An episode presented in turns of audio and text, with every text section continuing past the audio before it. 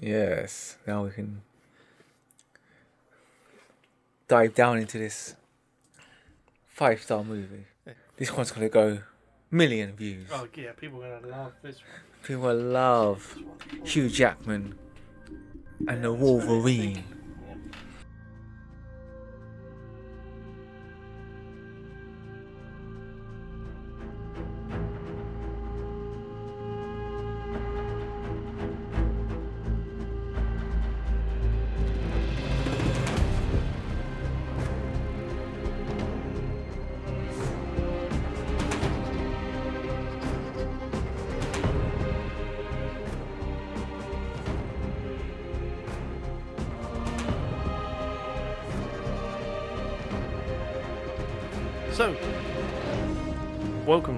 Episode five of series one of the timeline, and we are Robin Smith and Limit Bond. I don't know, that's not Limit Bond. That's yes, that's that's that's that's, a menacing voice. that's you, Limbert Bond, and we are looking at the fifth, what's fourth movie Fourth movie. Yeah, released, yeah but fifth movie in the series uh, of the X Men films, X Men Origins Wolverine. And as always with Timeline, we're looking at the chronological happenings of the series and the events in the film and the events around the film. Um, this was a bit of a rush job. I've, I've left a couple of dates out, but you can forgive me for that, I'm sure. Um, also, it was X Men Origins Wolverine, and I'd never watched it before.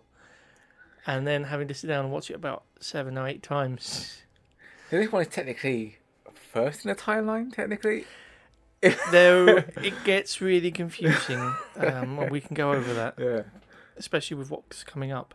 But one of the one of the films uh, in the future it confuses things, but on a website that tracks everything, uh, the Marvel Comics, the comics universe itself, the main comics universe is six one six. I was mentioned before in uh, the Blade films. Uh, when we covered them, and the Blade universe for the men films have a denomination that is some number, and these films they have a number denomination. But then you get to a future film, and it classes some of these films as part of another alternate universe as Oh. well. So it's like it's hard to figure out where everything goes. If you were to watch the films in canon order, uh, Wolverine's second film you watch, but it has the first event in the Yeah. saga. The saga that is Wolverine. um, well, but we'll get to that. How have you been, Limbert? It's been a month and a bit, two months maybe. Yeah, when's the last one? Yeah, It's been a while, but mainly because everything Yeah. again lockdown and all that. lockdown. Mm. Well, yeah, it's been. I've had my first vaccine. How, how do you have any sort of side effects? from that? I had an achy arm and I felt tired the next day. That that, that was it though. I didn't even get the tiredness. I'm pretty lucky. You know, No, nothing at all. I, mean, I can't Both complain. times- Like the second one's apparently a bit worse. People say. compared to my missus, she had, she had like the shakes the next day, Oh, nasty. cold sweats. It's like oh, I had nothing. So, but I had the Pfizer, so I guess this makes slightly better. Yeah, I mean, I don't know. Just not one of these anti-vaxxer people, so I don't know. oh well, you know, you don't want to be one of them anyway. Uh, we, don't get me started on them. But now I've got now I've got a microchip with Microsoft. You know, Well, you got Microsoft installed, Windows in your eyes, everything. I went and- I went and found my Zune at home and started listening to my Zune. You know. Yeah, it's, it's so convenient. um, well, it's, it's good that you've been keeping busy. uh, I've already told you an interesting story about my life for the last few days, so I'm not going to go into that too much. Um, but it's been quiet. Like, like I finished work, so we are a bit more free to start recording a bit more often with the lockdown ending as well. Um, so we'll discuss that after the recording. Yeah. Hopefully, we can get to a better schedule. It might be cool if we get it to two weekly. Yeah. Borderline. I could watch Borderline. watch the next episode, like edit this, watch the next film, re- research, record, edit. You know. Yeah. Although this was a relatively big job for a few reasons we'll go into. Um, but yes, uh, let's hear. So we're looking at X Men Origins Wolverine. What's your personal history of the film? When's the last time you watched it before we had to start watching this? when it came out. I actually watched it in the cinema. Know? Did you have any anticipation going in? I don't know actually, because I like X Men Last Stand. You know, a lot of people don't like it. So I'm like, oh, I was like, oh, it could be cool. But I'm- Wolverine's never been my favorite X Men anyway, so so Hmm. I didn't have the biggest expectation going into it. But he's quite a cool character as well, in the same way, because like he's like one of the strongest. This Wolverine or Wolverine in general? Wolverine in general, not this Wolverine, because this Wolverine's different to the comic Wolverine. In a few ways. Yeah. Um, so this was the first time I ever watched it, like I say. So uh, I, I ended up watching it a few times. Uh, I found things that I appreciated about it. Let's say that. See, for this film, the intro is quite cool. The intro is quite cool, and it gets to a certain point in the film where you're like, okay, now now it's just it's taking a it's taking a massive I drop think- off a cliff. I like, think we'll hit a few bits as we go, but the, I think the jumping off cliffs starts earlier than you Yeah. realise. Oh. So, I mean, let's get into it now. Let's let's just get into it. Um, so we- we're looking at um, X Men Origins Wolverine. So the pre-production. Um, so the the references and plots, the the basis for the film is mostly, um, because I've read it before myself, but mostly from a, uh, especially the first half, a uh, mini comic series that ran in 2001 2002 called Wolverine The Origin. Um, for a of time, the Wolverine character had no memory of who he was, where he came from. That's hit on in the films as well. Um, and then, so this is like, oh, this is literally him from childhood. And uh, the series reveals that Wolverine was born James Howlett, son of a rich plantation owner in the 19th century, late 19th century, in Canada. Uh, he, he was a sickly child, suffered from allergies, so his loving father, John Howlett Jr., uh, uh, you know, brings up a orphaned girl named Rose to uh, be his companion. So he, I don't know if he outright adopts her. I can't remember from reading it but the shows she lives and hang you know spends time with him just so he isn't on his own.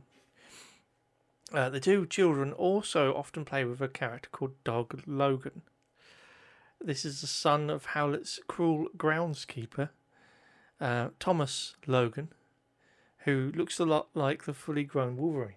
oh, Um, readers are led to believe that Dog was the young Wolverine, but it's later revealed that uh, in a very similar set of circumstances as you see in the film, the powers manifest in the young James. Um, the children's friendship is spoiled when this happens um, uh, because the boys' fathers uh, have a thing around Logan's mother or Wolverine's mother. It's hard now because there's another Logan in the story. Um, Elizabeth, who went mad after her first son, John, uh, died under mysterious circumstances years earlier. Um, it's revealed she's got a scar in her ribs of like three scratch marks, no, which implies that Wolverine wasn't the first to be born with claws. Um, James Howlett first uses his claws in Origin number two, uh, so it takes a whole issue before you really see anything.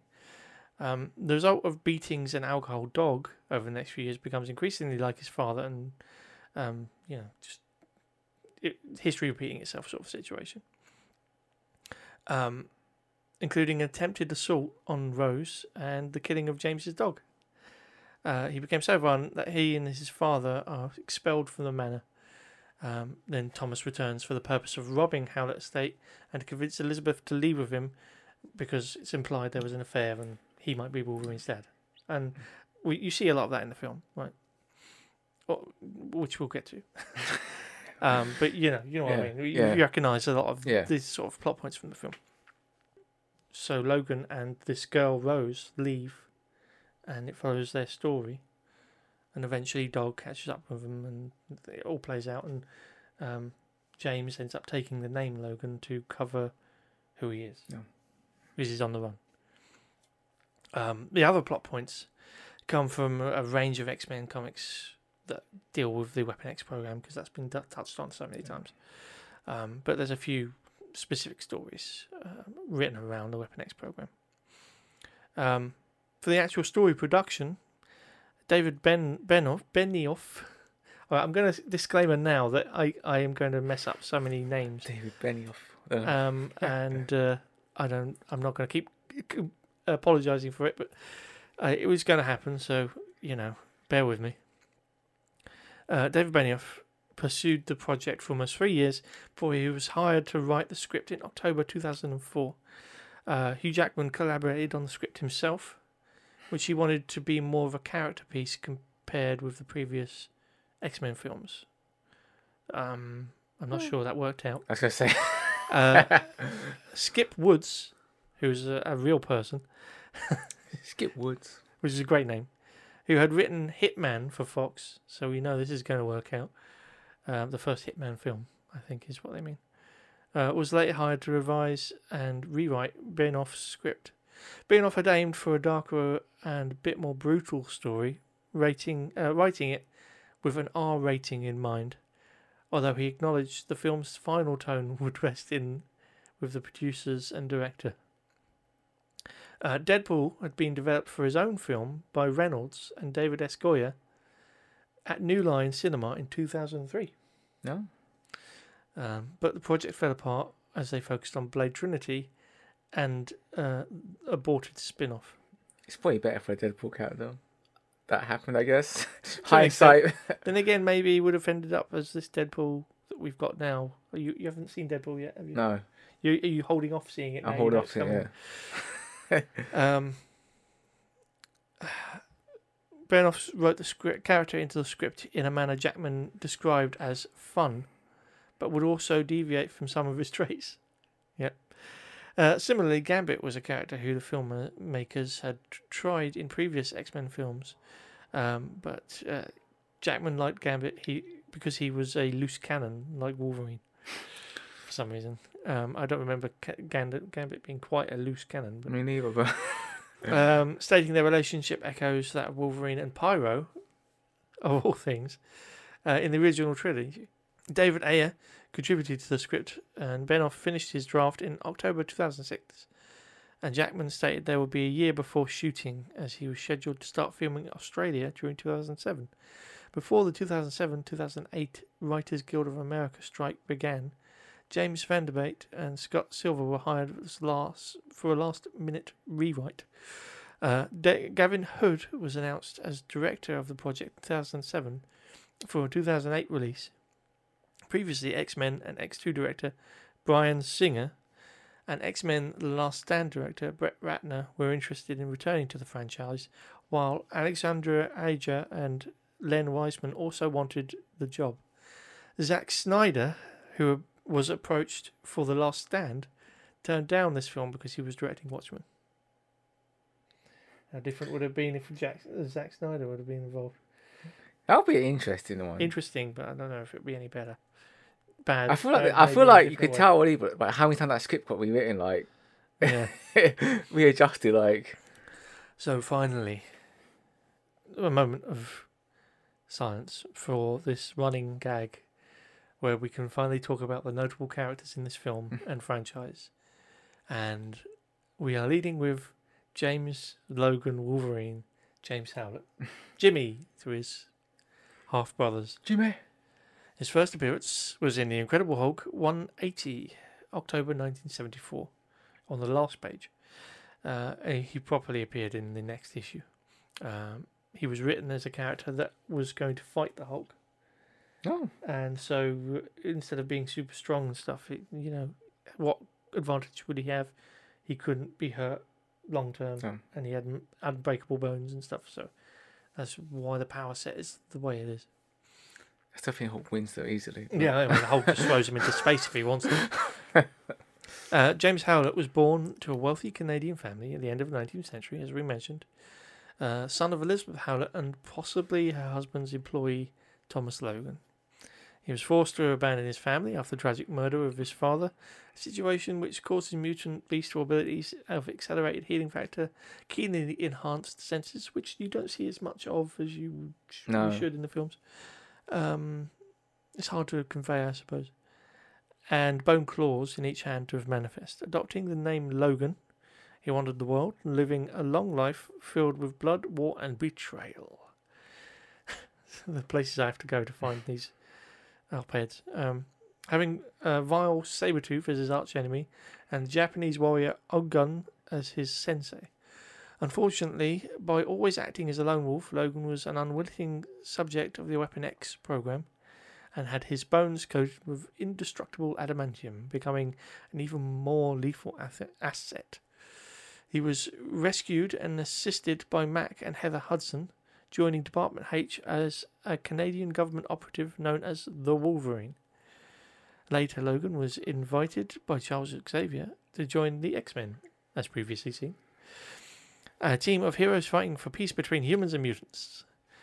Uh, providing to be a challenging addition to the X Men, due to his aggressive behavior, Wolverine was consistently in conflict with his fellow teammate Cyclops. However, he gradually grew fond of the X Men, considering to be his new family.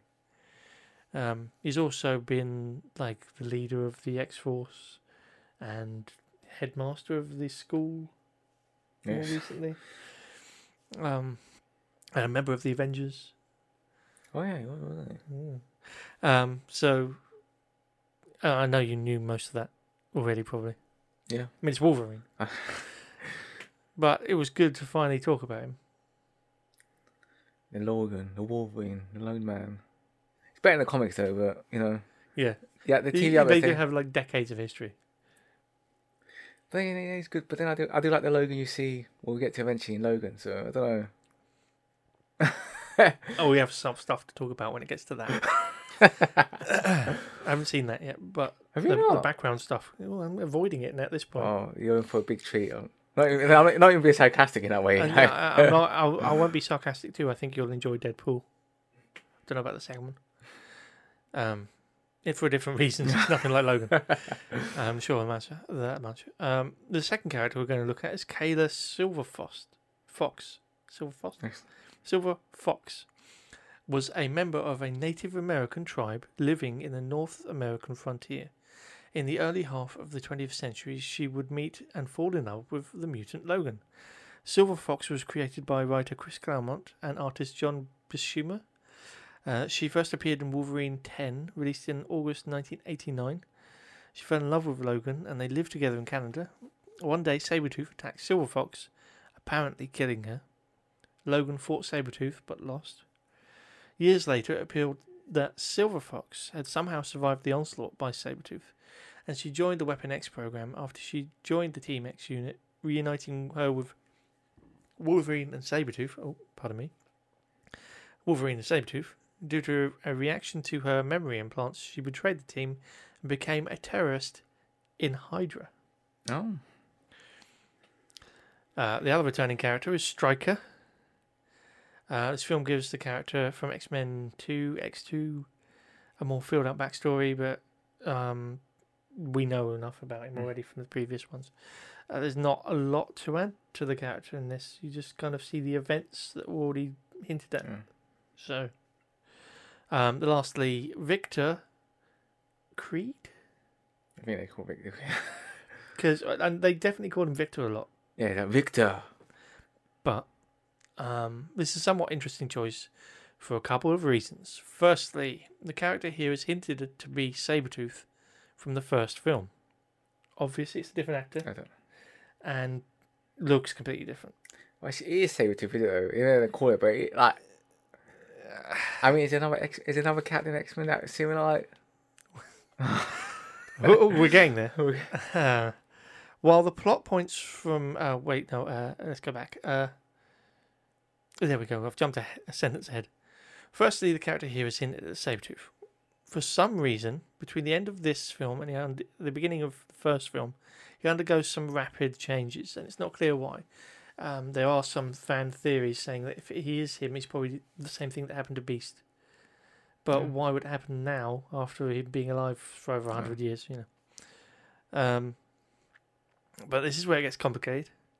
Firstly, the opening f- half half of the film is based on the Wolverine origin miniseries, Yeah. as we've spoken about. Victor doesn't appear in this series. While the plot points from James being sickly and the husband being killed and James's powers manifesting are accurate, there are two other kids in the house. The second kid is Dog Logan. Wolverine is named Logan in the X Men comics because he is on the run as a child, and he and the second child, the girl mentioned earlier, gives him the name Logan in reference to the Logans who were involved in everything that was going on because he may be a Logan as well. So, um, him being called Logan all along makes some sense. Uh, now, in the film, Victor is never called Sabretooth, and in X Men, Sabretooth is never called Victor, I think. And in this film, there are no Logans. So we don't know where he gets his name from. Oh, yeah, what does he? Yeah. So why is he called Logan? Because at the end he lost his memory. Yeah. Eventually, uh, uh, apparently, the dog character is similar to Sabretooth, but is not Sabretooth. So much. So Victor here may just happen to be a character called Victor. Yeah. Maybe Victor Creed, I don't know. We don't hear his last name, I don't think. Again, I, d- I don't remember. Um, and may also be a completely different character from Sabretooth in the films. And canon wise, interesting fact in uh, the gap between X Men 1 and 2, there was a comic release that was an official in canon comic. Sabretooth survives the fall off the top of the Statue of Liberty, um, ends up meeting Logan. They have a drink Oh. together in a bar. And then Stryker's soldiers come and attack them both. And they get abducted, but Sabretooth pushes Logan out of the this helicopter they're being abducted from and is killed in an explosion. So. Interesting. So he's officially not alive in the canon, technically. But we haven't seen that, so we can't take into account. um, so it's interesting. They don't rec- if they is the same character, they don't recognize each other at all in the future. Logan lost his memory for reasons we go into, but They don't feel like they never mentioned he would lose his memories, but exactly. who knows? In the comics, Sabretooth and Wolverine are not related in the slightest. As well, that doesn't help. So, uh, what do you think of that? I mean, do you feel like he's still possibly I think I think he possibly is saved, but I guess it doesn't really. I guess in the grand scheme of things, like doesn't really matter too much. I guess him maybe he's not. He's not because this. This gonna get rebooted anyway. Eventually. Yes. Don't say that. We're doing a show No. about all of this. We've got to pretend it matters. But I mean, do we see? Does Sabretooth never appears again? Does he? No, he doesn't. No, so appears yeah. Tyler Mane asked to be in this film because he knew that Victor was being cast, Oh, and they turned him down, and they turned a couple other people down as well. Um, and originally, really interesting. We'll get to it actually. Uh, I'll, I'll, we'll get to it now. So cast and crew. So the new introduced characters. Uh, firstly, probably the most important uh, is uh, Isaac Liev Schreiber, born October fourth, nineteen sixty-seven. He is an American actor, director, screenwriter, producer, and narrator. He became known in the late 1990s and early 2000s, having appeared in several independent films and later mainstream Hollywood films, including the Scream trilogy, uh, Ransom, Phantoms, Sum of All Fears, and Manchurian Candidate. Uh, lastly, being in The Omen in 2006, the remake of The Omen, which is an alright remake. It's not too bad. not my cup of tea, but mm. Yeah, maybe we'll watch it one day and see if see if how you feel about it. um, interestingly, he was originally hired. I, I I probably put this notes for the end, but what the hell? Um, to play Stryker, oh, and he insisted on being considered for the part of Sabretooth because he had knowledge of the character and stuff as well. I feel like he'd be better than I don't know. I Picture think him as a striker. I think he'd be better. I don't know. Hmm, I think um, uh, I think we'll talk about him later Yeah. actually, but I don't know. It's a hard one because I don't know. Um, next up is Daniel Salis Hudson, uh, born May 14, 1962. He's an American actor, writer, and director. In 1989, Hudson directed Mr. North, while star which starred his half sister Angelica Houston, Oh, Hudson. I'm saying Houston. it's Houston. Uh, Houston was named for the best male performance at the Independent Spirit Awards in 2003 for his performance in the independent film Ivans, etc. His cr- film credits include Martin Scorsese's The Aviator, for which the ensemble cast was nominated for a 2004 Screen Actors Guild Award. Hudson uh, Houston, I'm going to keep saying it wrong now. Houston received the Golden Satellite Award for Best Supporting Actor in his performance in The Constant Gardener. He appeared in Sofia Coppola's Marie Antoinette and Peter Berg's The Kingdom. I've seen Very The Kingdom, excellent. very good film. Marie Antoinette is uh, well known for being awful. like one of the worst films ever made. Um, Dominic Mo- Monaghan is a British actor. He was most well known for playing uh, Meriadoc Merry Brandybuck in Peter Jackson's film trilogy The Lord of the Rings, 2001 to 2003, as previously mentioned. One of the best trilogies ever made, but you know. Uh, Charlie Pace on J.J. Abrams' television show Lost, 2004 to 2010. So he was still technically on the show, Oh. maybe while this was happening. I know his character leaves the show for a while, but I think he comes back for the the last series. Uh, Monaghan first gained fame in Hetty Wainthropp's sidekick Geoffrey in Hetty Wainthropp Investigates between 96 and 98. His first film role was Sasha in the television uh, film Hostile Waters, based on the true story of a Russian on an American submarine colliding in the Cold War. Uh, returning to the timeline, lastly, is Ryan Reynolds. Reynolds played George Lutz in 2005 remake of the 1979 horror film The Amityville Horror, since he was in Blade Trilogy. Trinity, sorry. One of the worst characters in Blade trilogy. yeah. Uh, also in 2005, he played a waiter named Monty in Waiting. He appeared in music executive Chris Brander in the romantic comedy Just Friends alongside Amy Smart and Anna Faris. Additionally, he played FBI agent alongside Ray Liotta in 2006 crime action film Smoking Aces, um, one of his better performances. Uh, Reynolds played the protagonist in the 2008 film Definitely Maybe, and he also appeared in the second season finale of the television series Scrubs. In 2007, uh, Reynolds guest starred as Brendan's friend Hams in the episode Douchebag in the City of the TBS sitcom My Boys. I just realised I've not watched any of these films really. There's a, I, I'll lend you a couple if I can find them downstairs. Um, I think uh, Smoking Aces is a bit ridiculous, but Yeah, worth, worth a not laugh. watched. Oh haven't watched it. It's a it's a really over the top ensemble sort of film, but has a strong narrative. Oddly, um, the film was directed by Gavin Hood, born 19th of May 1963. He is a South African filmmaker, screenwriter, producer, and actor. Best known for writing and directing Tsotsi, um, which won the Academy Award for Best Foreign Language Film. Um, I remember hearing good things about it. I mean, obviously it won an award, but still. Uh, our returning actors and crew, in order of script relevancy, as always, it's Hugh Jackman in 2008, since X Men: The Last Stand. Director Baz Luhrmann cast Jackman to replace Russell Crowe as the male lead in the much publicised epic film Australia. That was the worst thing I've ever done Never seen that film. which co-starred Nicole Kidman. Also that year, People magazine named Jackman its 2008 sexiest man alive. I remember that. Saying it. I don't know why I remember that, but No, no. no. Feel free to talk about what your memories are of him being the sexiest man alive. I just remember him getting that award, and I was thinking? Because at that point, it's quite as an actor, it's quite, I guess, on fire. Like, Yeah, it's always Yeah. most popular person who happens to be handsome or attractive. yeah, because at that point, it's like, his things. career was like kicking off, like big, like Hmm. I mean, being a lot of stuff by that point. Yeah. Yeah. Um. So that's officially the only person who returns. No.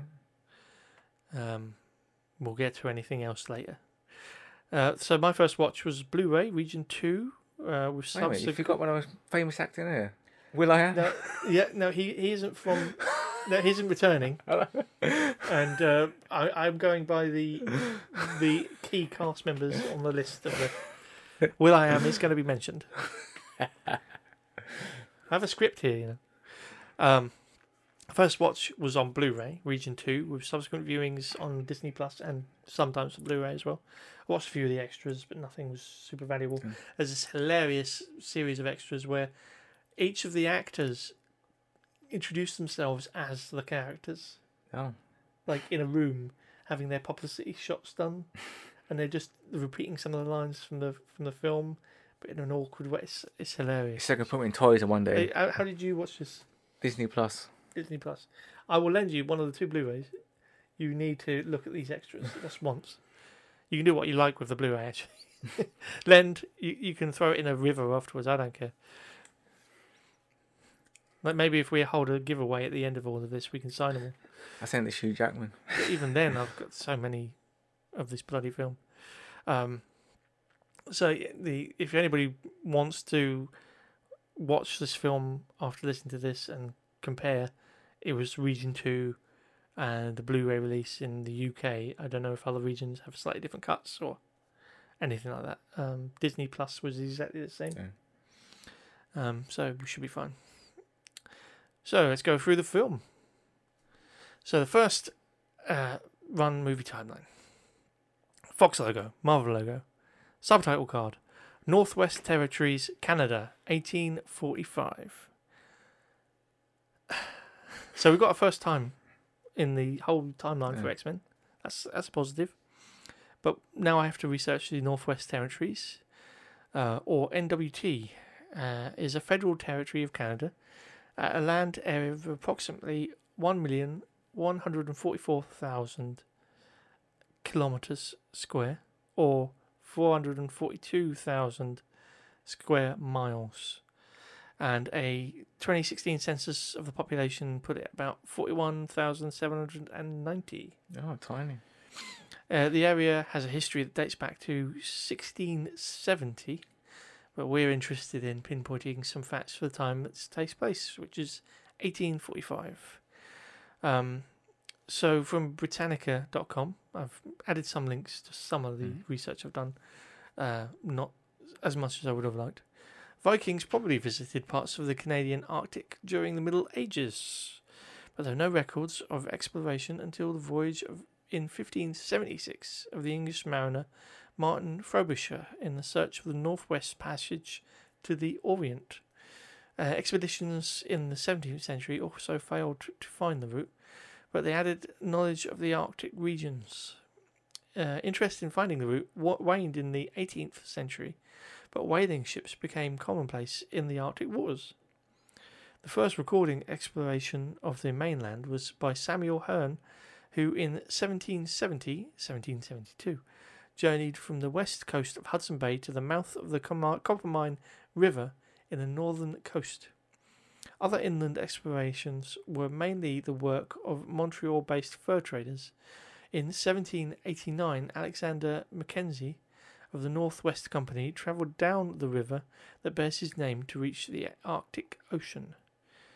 In the 19th century, there was a renewed interest in finding the Northwest Passage. Sir John Franklin and others explored much of the Mackenzie district, now largely the regions of Fort Smith and Inuvik in the Northwest Territories and Kimikukut in uh, Nam- N- Nunavut. I should have pronounced these earlier and then practiced them. a mapped and mapped parts of the northern coastline during the 1820s work that Thomas Simpson continued in 1838 to 1839. Uh, researchers uh, for the Lost Franklin expedition of 1845, ding ding ding, our year, to 1848, explored and mapped other parts of the eastern Arctic in the following decade. Later, a series of expeditions attempted to reach the North Pole. Such exploits continued to the 20th century, but then were overshadowed by more practical activities directed at identifying the resource potential of the Canadian North. Settlements were first established to serve the whaling fleets and fur traders. Missionaries became active in the Mackenzie Valley in 1852 and in the eastern Arctic toward the end of the century. No resident administrative authorities were established within the present limits of the Northwest Territories until the 20th century. Responsibility for the mainland territories that drain into the Hudson Bay, known as Rupert's Land, was vested in the Hudson Bay Company. The remaining part of the mainland, the Northwest Territory, was under norm- nominal British rule until 1870, at which time it, it and Rupert's Land were seceded to Canada. In 1880, the Arctic lands claimed by Britain were also placed under Canadian jurisdiction. Separation from the Yukon Territory, now Yukon, uh, creation of new provinces and enlargement of other provinces reduced the Northwest Territories to its pre 1999 limits by 1912. The Royal Canadian Mounted Police were made responsible for maintaining law and order and for providing whatever governmental administration was required in the area. So, from that, it sounds like there shouldn't have been many houses the likes of which like James grew up in Mm. in the area until about a decade later at earliest but I don't know maybe maybe this one very rich prospector was like I'm just going to build a house I here and want a mansion. It's it's very odd that I mean it would have been isolated anyway but it, it feels like it's not quite the right time for them to be there um back to the film a small boy coughs in bed as an older boy is shaving his ugly looking fingernails. You're always sick. You were sick when you were my age.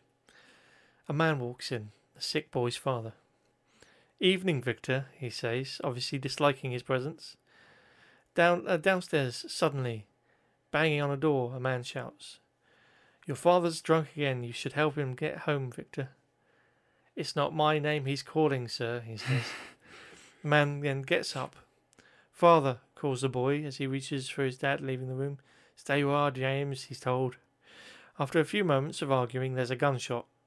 The boys quickly rush downstairs to check what's happened, and they find James's father on the floor, gunshot wound. He seems to pass away. Well, you don't really know, do you? It's just like, yep.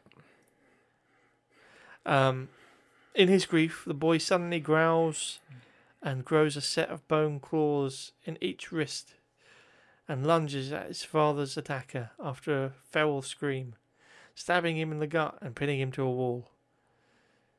He wasn't your father, the man exclaimed before collapsing, his mother gasping, What are you? Showing a total lack of care about the two men possibly dead on the floor or any paternal instincts whatsoever. Um, James rushes out of his front door into the Canadian woods, followed quickly by Victor. The pair quickly make a pact to stick together because they are brothers.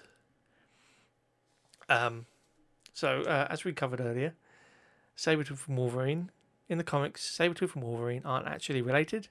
James's half brother, through Thomas Logan, in the comics is named Dog Logan, and is long speculated that Dog and Victor were in fact the same person due to similar appearance and character traits, but it's been confirmed that they are in fact two different people.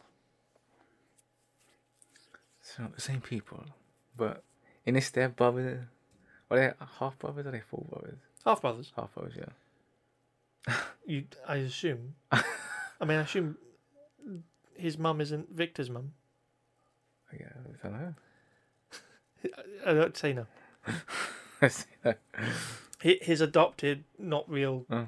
proper, possible, actually real. We don't know.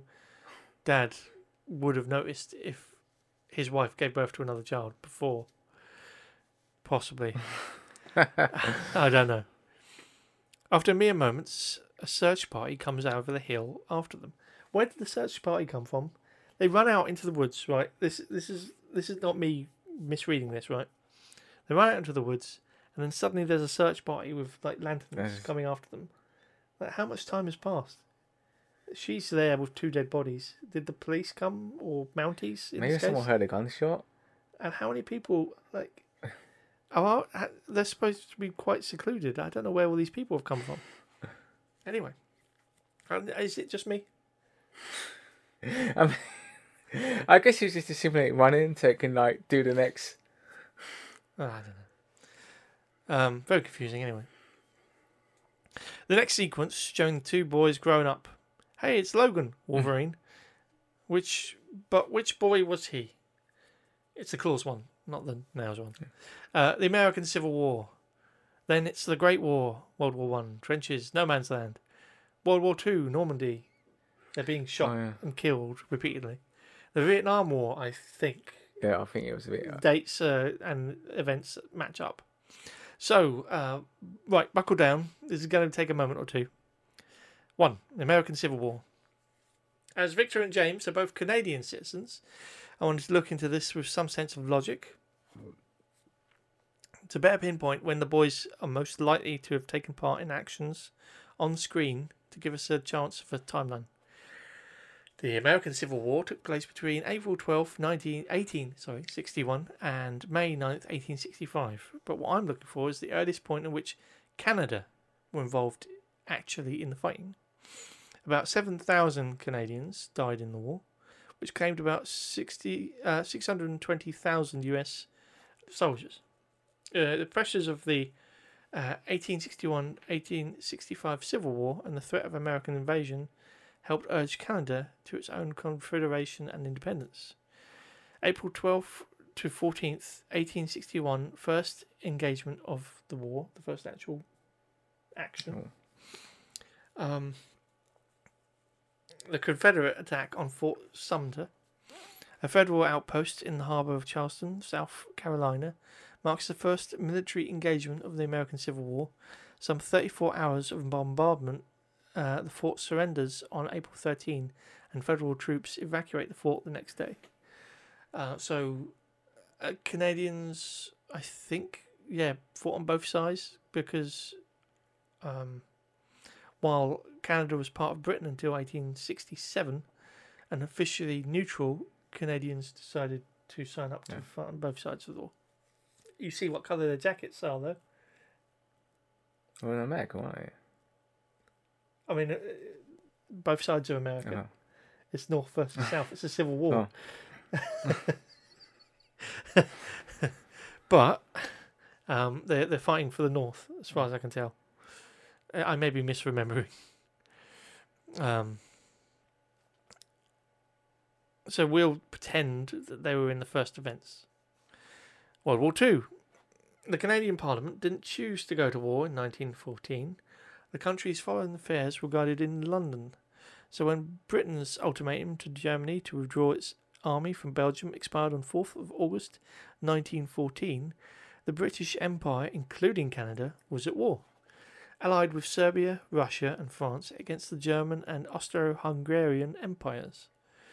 Um, the Battle of uh, is fought in, in September 14th, uh, 90, September 1914, sorry. Not September 14th. Please don't hold me up on that one. I just misspoke. Uh, 13,541 British soldiers lost their lives in the futile attempts to break through German lines of shallow trenches. So we see trench warfare, or we see what looks like trenches in the background. They're just kind of running like maniacs. Um, shallow trenches drug, dug along the Chemin des Dames Ridge. I'm not going to say French stuff. Located north of the River Assain. Opposed to the machine gun fire and heavy howitzers, they were unable to penetrate the German positions, and the heights north of the river of the war uh, would descend rapidly into a stalemate where neither side would could advance. Weapons of modern, modern industrialized warfare. why, why did I copy stuff down that I was going to have to say that took lots of W's and uh, uh, would inflict horrendous casualties on an unprecedented scale. The hail of machine gun bullets and torrent of shell fire would stop the mobile war at the Battle of Assain. Unable to make a breakthrough, the opposing sides begin to consolidate their ground by digging trenches. The Canadian Expeditionary Force saw their first battle in March 1915 in the French town of Neuve Chapelle. That's such a great French accent I'm going to be on. New Chappelle. Uh, having arrived from Salisbury Plain in England, the Canadian forces were instructed to prevent the Germans from reinforcing the sector of Neuve Chapelle, and this would allow the British First Army under General Douglas Haig to successfully push through German lines and establish new Allied front line on conquered territory. Although the British were unable to exploit their advantage due to poor communication, which sounds very British, it taught Canadians that artillery bombardment was too light to suppress the enemy trenches, that better artillery observation points were necessary, that reserves were too few uh, to follow up and success quickly. Uh, the most and most importantly, that the procedure of transmitting information and sending orders to advance troops was slow and difficult, and the systems of communication were much too vulnerable. So, the Second Battle of Ypres, Canadian soldiers, soldiers during the Second Battle of Ypres. Uh, in the first week of April 1915, the soldiers the 1st Canadian Division were moved to reinforce the salient uh, where the British and Allied line pushed into the German line of the concave band. On April 22nd, the Germans sought to eliminate this salient by using poison gas. Following an intensive artillery bombardment, they released 160 tons of chlorine gas from cylinders dug into the forward edge of their trenches into the light northwest uh, wind, the first use of chlorine gas in the war. As thick clouds of yellow green chlorine drifted over the trenches, the French colonial defences crumbled, and the troops, completely overcome by this terrible weapon, died or broke and fled, leaving a gaping four mile hole in the Allied line. The Canadians were only uh, the only division that were able to hold the line. All through the night, the Canadians fought to close this gap. On 24th of April, the Germans launched another poison gas attack this time at the Canadian line. In those 48 hours of battles, the Canadians suffered over 6,000 casualties, one man in every three, of whom more than 2,000 died. So uh, we're going to assume this takes place around 22nd to 24th of April 1915. But there are options there, No. as you can tell. Uh, World War Two. This is 1944 D Day landings on the 6th of June. No further research is required because everybody knows D Day.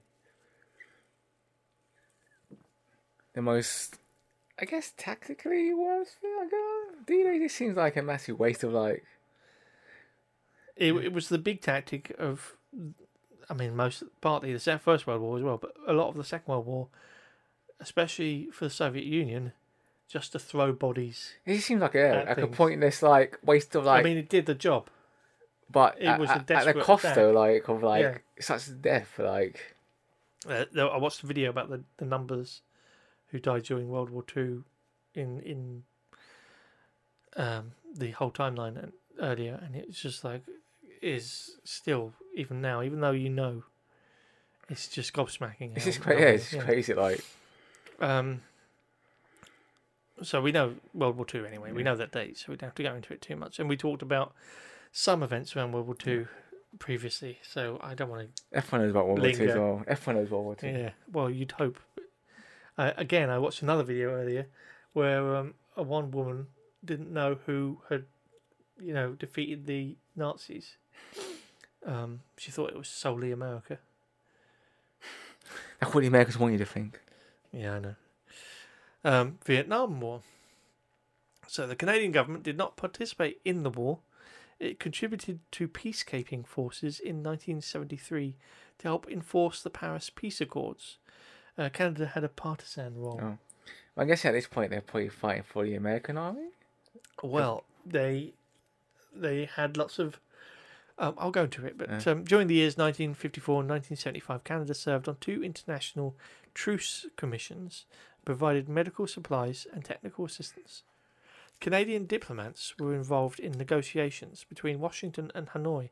Successive Canadian governments, both liberal and conservative, maintained that Ottawa was an impartial and objective peacekeeper, an innocent and helpful bystander in negotiating for peace and administrating administering aid to victims of war.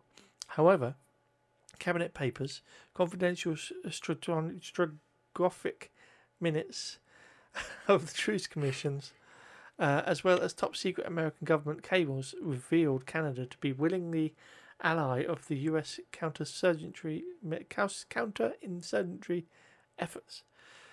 Canada's record on the truce commissions was a partisan one rooted in presumption of Hanoi's guilt and Saigon's innocence, and designed to discredit both Vietnam while exonerating South Vietnam from its obligations to uphold the Geneva con- uh, agreements. Uh, Canadian delegates engaged in espionage for U.S. Central Intelligence Agency and aided the covert introduction of American arms and personnel to South Vietnam while they spotted for US bombers over Vietnam. Canadian commissioners shielded US chemical defoliant program from public inquiry, parlayed American threats of expanded war to Hanoi, and penned the reports legitimizing both the rupture of the Geneva Convention agreements and the US air war over North Vietnam. Ottawa would later assert that these actions were necessary to counterbalance the activities of the Eastern Bloc countries with whom they had shared membership on the truce commissions. Canada helps the South. Oh, wait, no, that's, yes, South um, Vietnam. I'm getting confused now. I'm thinking South America. uh, Canada helped South Vietnam. Um, Canadian aid during the war went only to South Vietnam. Uh, it totaled 29 million uh, dollars from 1950 to 75. I assume that's Canadian dollars. And was routed through Colombo uh, Plan and Canadian Red Cross. Although the humanitarian in appearance, Canadian assistance was an integral part of the Free World Assistance Program coordinated by the US Department and State of the International Security Office of the Pentagon as point of contact. Uh, in the field, Canadian capital, assist, uh, capital assistance was regulated by the US RVN Health Defense Agreement and administered by the International Military Assistance Force Office in Saigon. On a number of occasions, Ottawa stopped the shipment of medical relief to civilian victims of the war in North Vietnam. Um, taking all this into account, they were likely volunteers. I could never really have hope of pinpointing a good time for this action, but based on the pair being uh, arrested, I'd say around January 1968, due to the winding down of military action around this time, by the looks of what's happening on screen as well. My research was super brief here, though, so it's unlikely to be entirely correct, uh, and near impossible to figure out exact timelines. There are records of there being an unwritten sort of rule that's between America and Canada, where, especially with Native Americans, where they saw no borders and saw it as an entire continent. So they fought by going over the border and joining and signing up and being volunteers. Um, so I assume these two Canadians were volunteers, and that's the best we can figure out because obviously it's not made clear in this. Um, uh, also, lastly, they are executed by firing squad due to some actions in the f- opening minutes. After looking, I can find no record of executions by firing squad during this entire period. It seems likely an invention for the film. The last recorded execution by firing squad took place 13th of April 1961. As such, I cannot use this to create a good timeline of events. So we will assume Stryker speaks to the boys 1st of February 1968. Right now, that's out of the way. Oh. But, yep, 1st of February 1968 is our Yeah. fantasy time for the key event that starts off the story. After being shot for their war crimes, or in this case, Victor's war crimes, which seem to be attempted rape and then possible murder, because he he attacks a woman, throws her down, looks like he's going to do Mhm. something, and then another soldier comes behind him and tries to stop him, and he hits him in such a way, and you hear a sort of noise, and he seems to be killed. Yeah. Um, and so they end up grouping together to fit because Logan doesn't seem to know what's going on, and so they try to defend each other because brothers and all that, and then they're both executed. So I assume the crime would be severe. Also, they could be considered traitors or deserters Yeah. or something like that. That would also thematically fit, but we don't have a clear crime for Yeah, try, let's just focus say because you killed a So he says that. Uh, uh, possibly, I don't remember. you could be very right, but that sounds right to you. Yeah. right? I swear I heard they they did say something for the murder of like. What? Or Logan says it. Someone says it. Uh, what do you think of this overall dis- discussion?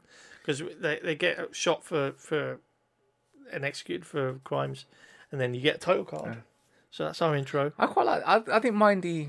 I think the family part just seemed a bit weird to me because it didn't really explain much. It was a bit too fast like the beginning, but I quite like the running through the different wards and seeing and just The fact that- passage yeah. of time and stuff. But then yeah, I did. I like that, but I don't like the fact that it doesn't show why. I like to see more character and on Victor, sort of becoming more and more narcissistic, because he kind of just jumps into like, because you see him in a helicopter and Logan's like, stop that, like, It, that's uh, an interesting thing. You see, well, Logan or or James Yeah. at this point, and they're fighting Nazis, and Logan is watching how Victor's killing Nazis, Nazis, and he looks concerned Yeah. that he's he's enjoying killing Nazis. I don't want to reiterate that he's worried that he's killing Nazis, which is an interesting choice to make for the filmmakers. But I, I know it's more implying that he's being going off the deep end Yeah. a bit. He's enjoying the killing more than the reason for the killing. Um, but yeah, like that, that stuck out as odd to me. But um, yeah, you see his passage into enjoying. yeah. But I like to see it more deeply, like them dive into it a bit more deeper, like as like, Yeah, there was a. That's one of the things this film suffers from a lot of the way through. Is they don't. It's just this happens, and then this happened, and then this happened. just the point. Yeah. Um, but I appreciated this. The the if you'd seen just the opening intro credits to the title, I think that's a nice little set piece. Yeah. And they must have gone to a lot of effort to just get all these different Yeah. costumes. I mean, the made costumes not so bad, but to go through all of that. So I appreciate it. Scene one: door slides open. A man in a military uniform with aviators greets the two men, still alive after their sentences carried out. Victor is hanging out with a cute little rat friend. Uh, he says he is William Stryker. Yep, that William Stryker from X Men 2. They are charged with killing a superior officer. They were shot at eight uh, at 10 a.m. No clear date. Victor scratches on the wall indicate 30 days have passed since they were locked up. So it was February. So I didn't re- record it. It's February 1st. So we're saying March Yeah. now. Um, 1968. Yes. So it's March 1968. Um, or maybe February because it's February. You don't know if it's the leap year or not. Um, so who knows how time's passing? But we'll go March. Uh, he's charged with killing a superior officer, and he offers them an opportunity to join him. That or stay in the Yeah. cell and rot. Cut to a plane. James or or Logan sits with his eyes closed. The sound of a sword being sharpened rings across the room. We don't know how long it's been there, but uh, at least enough time for everyone to get to know each other. I'd say maybe a year. Seems fair. Maybe. I mean, depends. They know each other by name and they're relatively friendly considering what they do. uh, so we'll go for March 1st, 1969.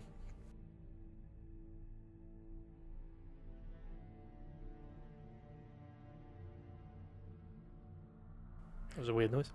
We are introduced to the room of teammates Victor, obviously, Wade, Fred, and Bradley. The plane turns and Logan gets travel sick, air sick. The other two men are not yet named.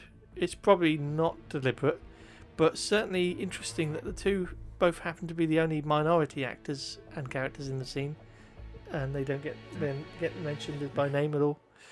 Uh, I choose to assume unfortunate coincidence. Will I am is in a cowboy hat for some reason. Gentleman wheels down in Lagos in five. Um, and we see a plane coming into land, and we get a title card Lagos, Nigeria. Lagos is the most populated, populous city in Nigeria, and the second largest city in Africa after uh, Kinshasa. Kin- Kinshasa. I should know, but I don't know. G- give it a try. I, am fed up with reading these. fucking- I don't know. Kinsha- Kinshasa. Right. Lagos is also the city where we see the opening conflict that starts the events of Captain America Civil War. Oh. You've seen that, right? I've seen it, but I don't remember it that much. But Yeah, you you remember the. I think it was that big explosion where one character Yeah. blows up. it is my favourite Marvel movie as well. I don't know. Oh. the boys walk out, all of them in combat gear, except for Logan, who is sporting a grey t-shirt and perfectly coiffed hair. I Uh, did think that was a bit weird, you know. Yeah, all of them in tactical gear. I'm, Yeah. I'm, I don't need it. I'm going to wear a t-shirt, and he's right in the front center. Like what? What? What's this? A fashion show? What are you doing? Um, and he's like that all the way through the film. Like that hair is not Um. the Wolverine hair, but it's perfectly Right. Conditioned and, and luscious. It's like he's doing an advert for Timotei.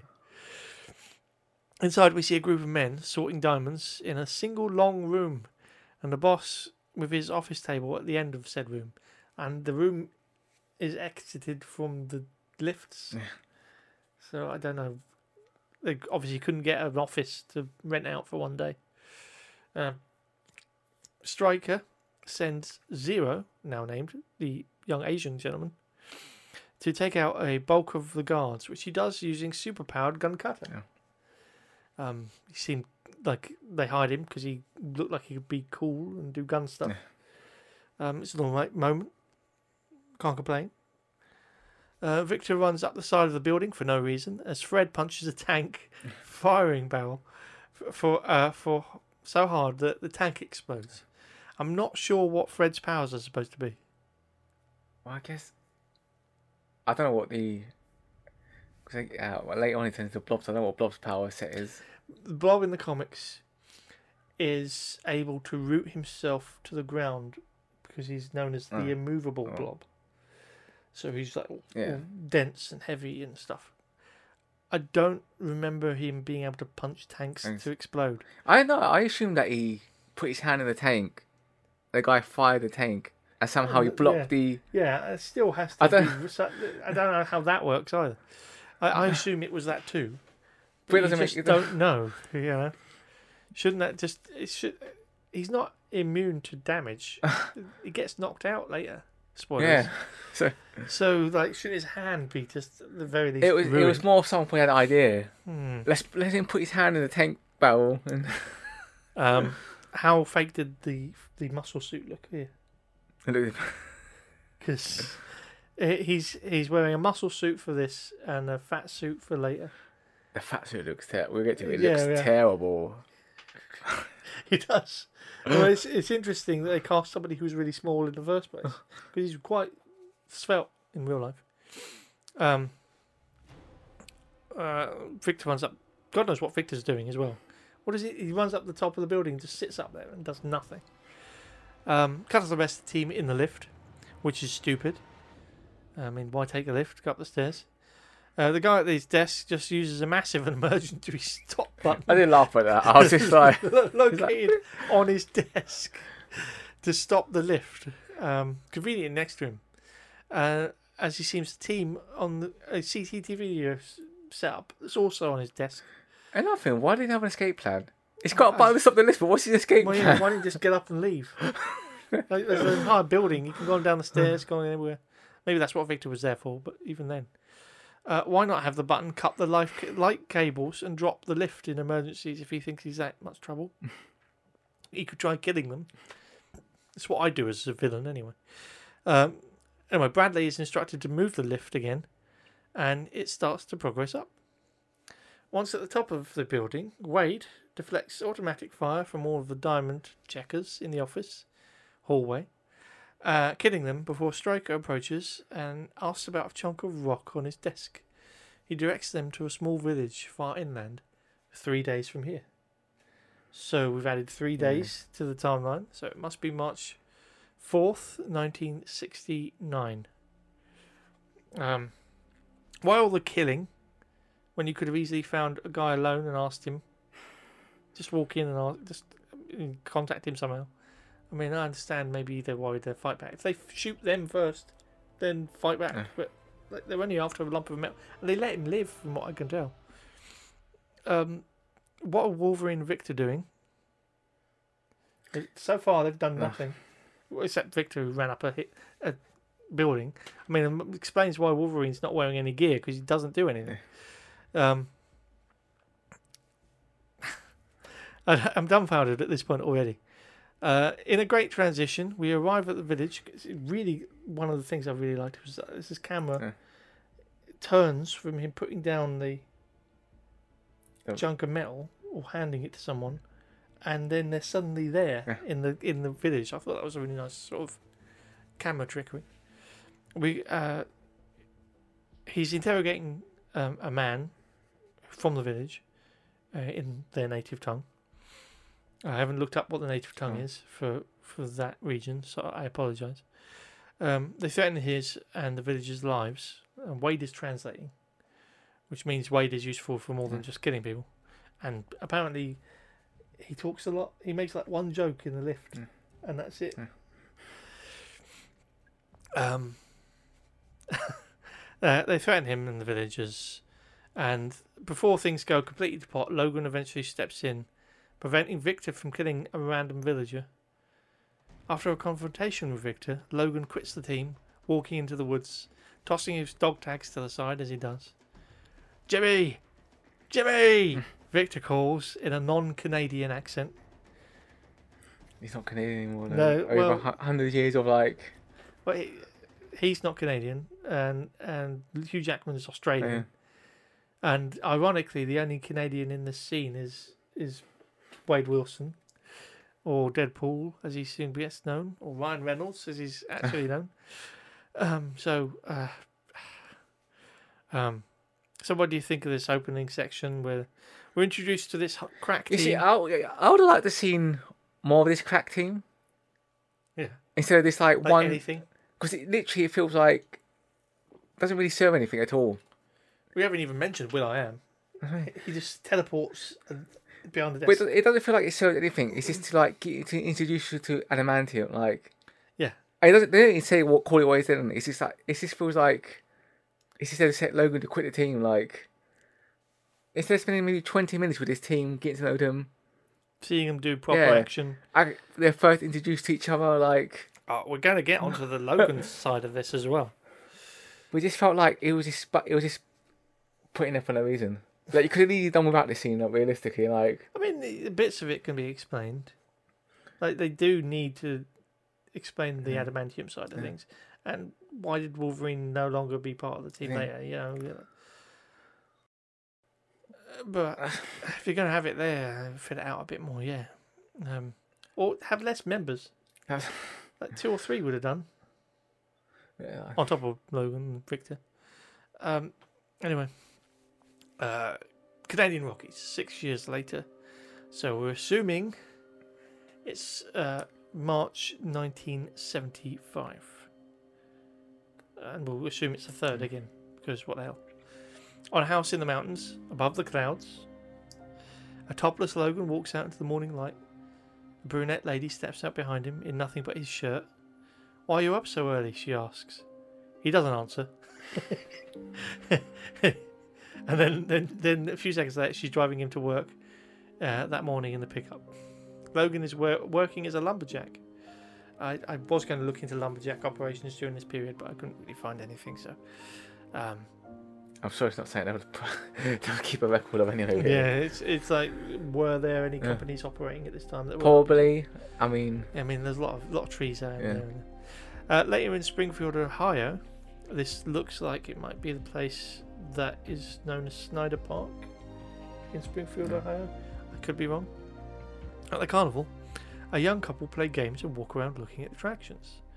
They approach a checked out Bradley, who has set up a stand in the, uh, at the show where you have to turn off a light bulb, which, thanks to his powers, is rigged. Uh, the boyfriend calls him a freak after the bulb bursts in his hand, and we see the young girl look back as they leave. She's really recognisable. Um, she, I think she's gone on to do some other Yeah. things. I did try and look into who she was, but uh, I it wasn't super relevant. Uh, but the the way she's looking back at him looks like it makes it look like she's going to be a key part of a very small scene later. That's what I thought was gonna happen. Like she'll like Maybe there was something that was cut out, but it's probably just misdirection because it definitely doesn't go anywhere. It's weird. Um, uh, it kind of comes. It highlights this, the film's odd structure issues as well.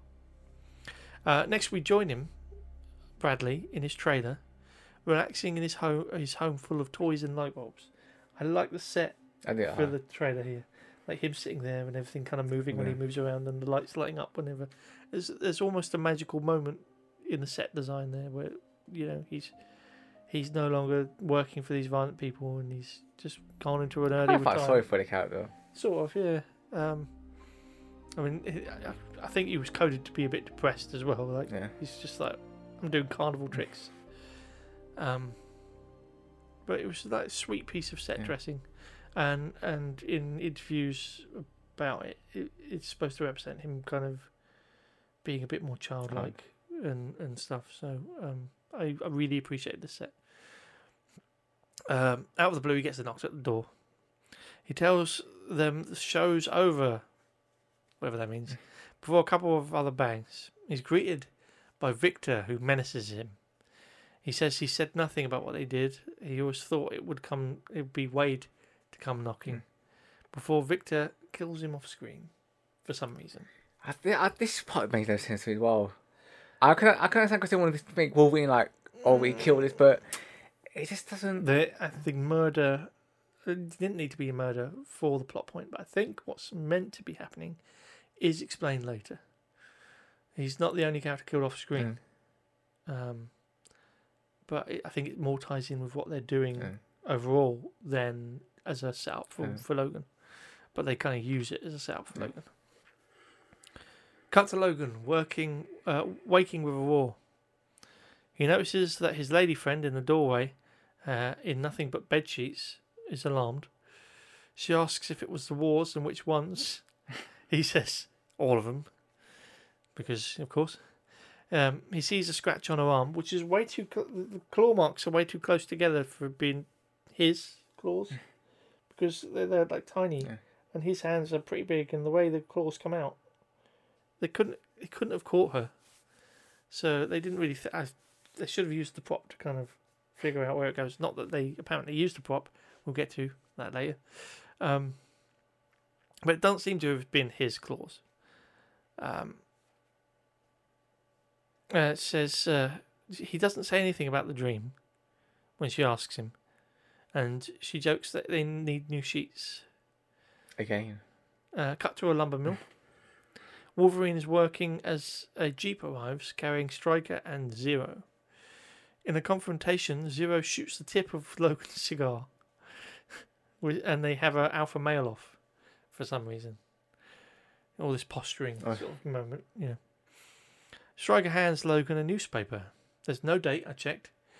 It does feature a really lazy picture of Bradley on set, not not from the carnival, not like a picture they've got from file, just him from the filming of that previous scene. It's kind of it's kind of like that, you know. Um, on his circus sideshow stand, uh, he's called a circus freak, even though he wasn't part of the freak style attractions. He was just doing a a, um, a light bulb show. light bulb sort of trick, or or like it was meant to be a game, whatever. Uh, according to Stryker, someone is hunting the old team, and they've taken out Wade as well, which we never see, obviously. Stryker says his country needs him, but Logan points out he's Canadian. I'm Canadian, Bob. What was that? I'm Canadian, Bob. Was that Bob? Bob, Bob, Bob, Bob. Okay. it's important also to point out the program that made him Wolverine it was also Canadian, I think. So technically, Stryker should be Canadian Yeah. too. Um. Anyway, Logan drives. So if he said if he is Canadian, then his country does need him. Uh, anyway, Logan drives off.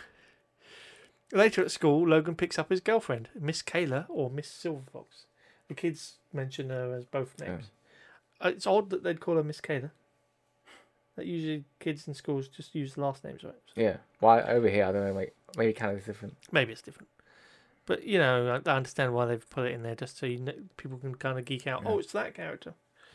Because it's not clear who this character is. She has some powers, it's revealed later, but it's not super key to Yeah. what's going on except for one plot point. Well, it doesn't really. It's well. It's just weird.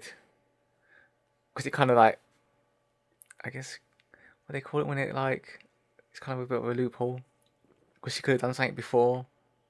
Hmm. Like you know, with a power set. Like On the drive home, Logan explains Stryker turned up and says it's because he's the best there is at what he does.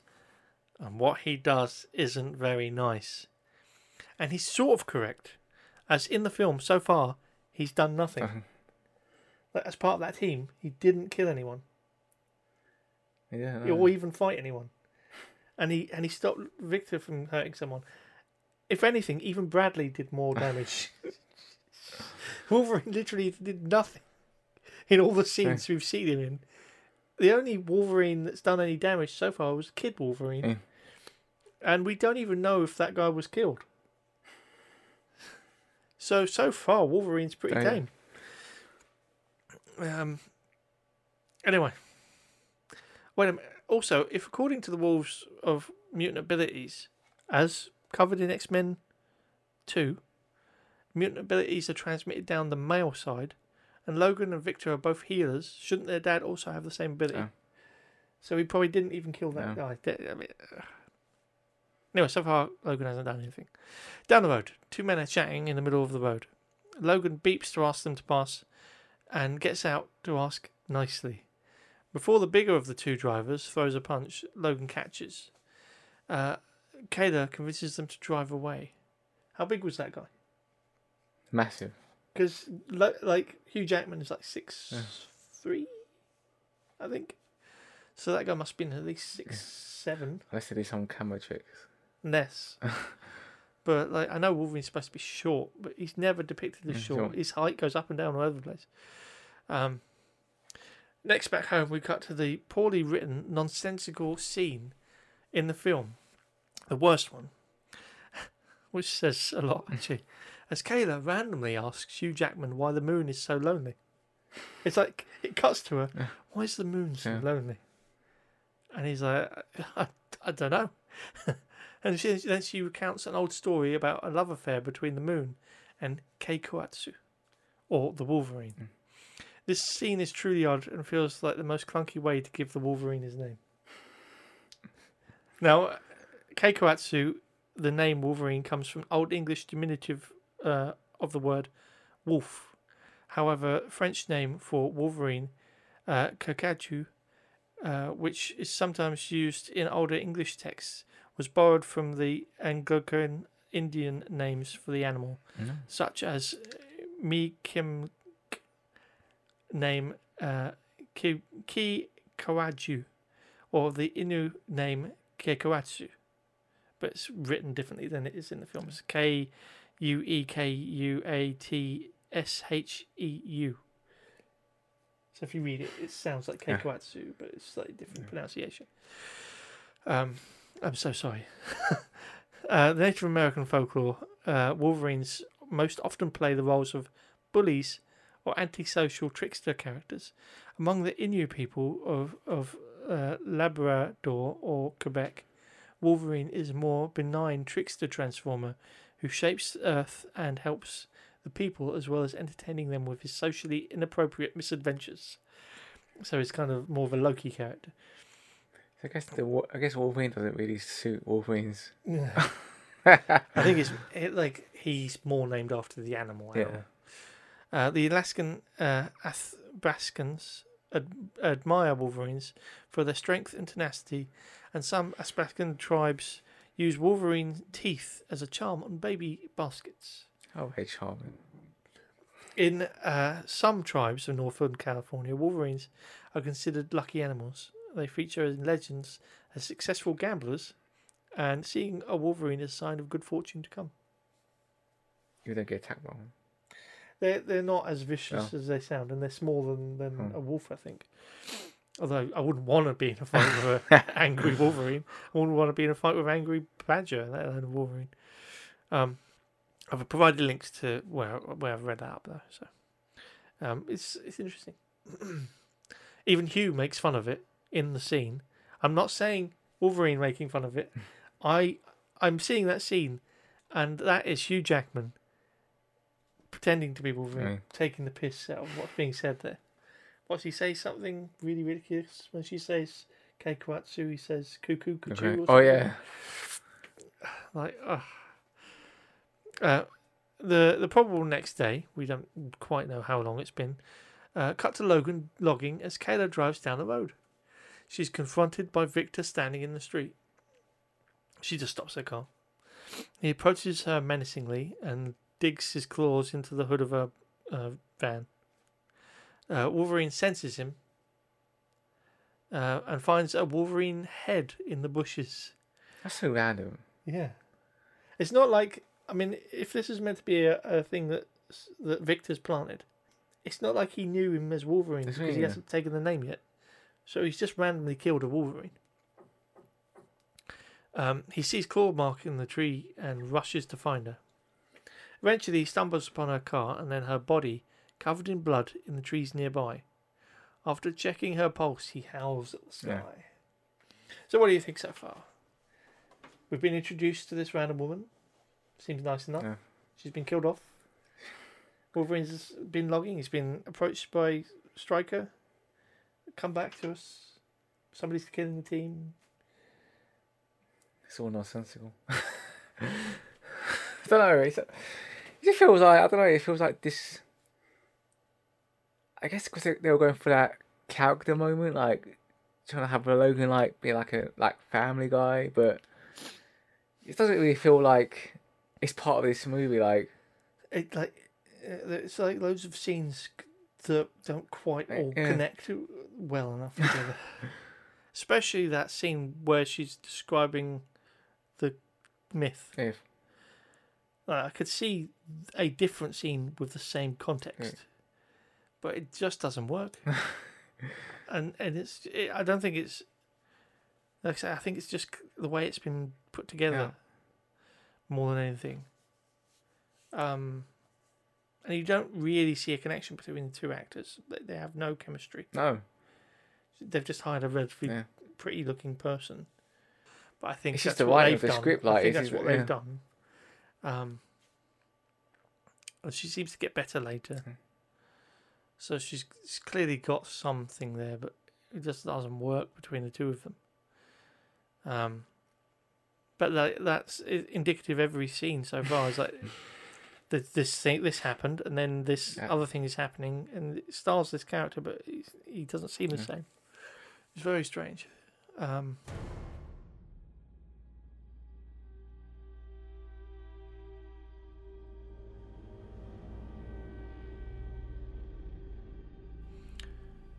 so we cut to Victor at the bar in, in a barn. I don't know if that's a Canadian thing. have insurance? Yeah, a bar barn, a, A bar, bar bar, barn bar. Scratching a little smiley face into the bar. The barkeep asks that it says you're not around from around here, are you? And he's like, "What? What gave it away?" like I don't know. The fact you got dirty nails. Um, before we hear Logan approach, Victor asks if they have insurance. And Logan walks in. The patrons flee as he pulls out his claws, and they have a fight. You know, I was hoping for this scene. though? I was hoping that you'd get.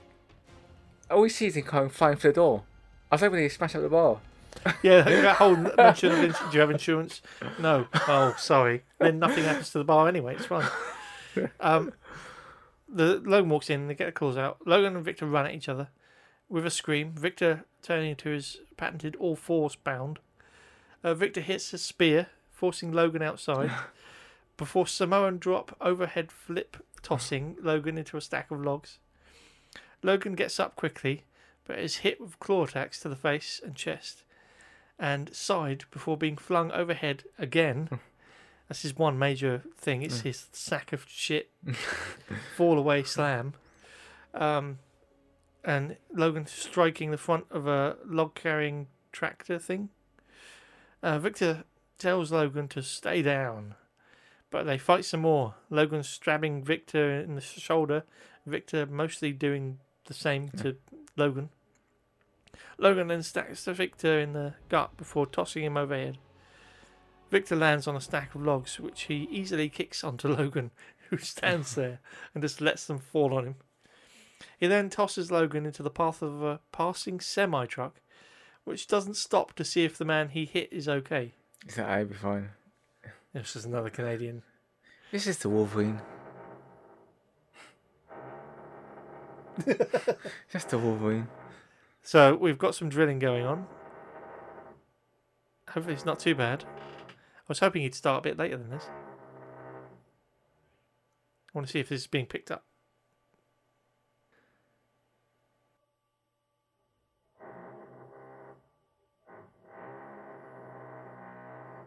It's not too bad.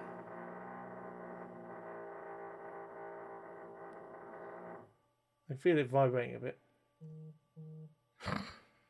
now that one was you.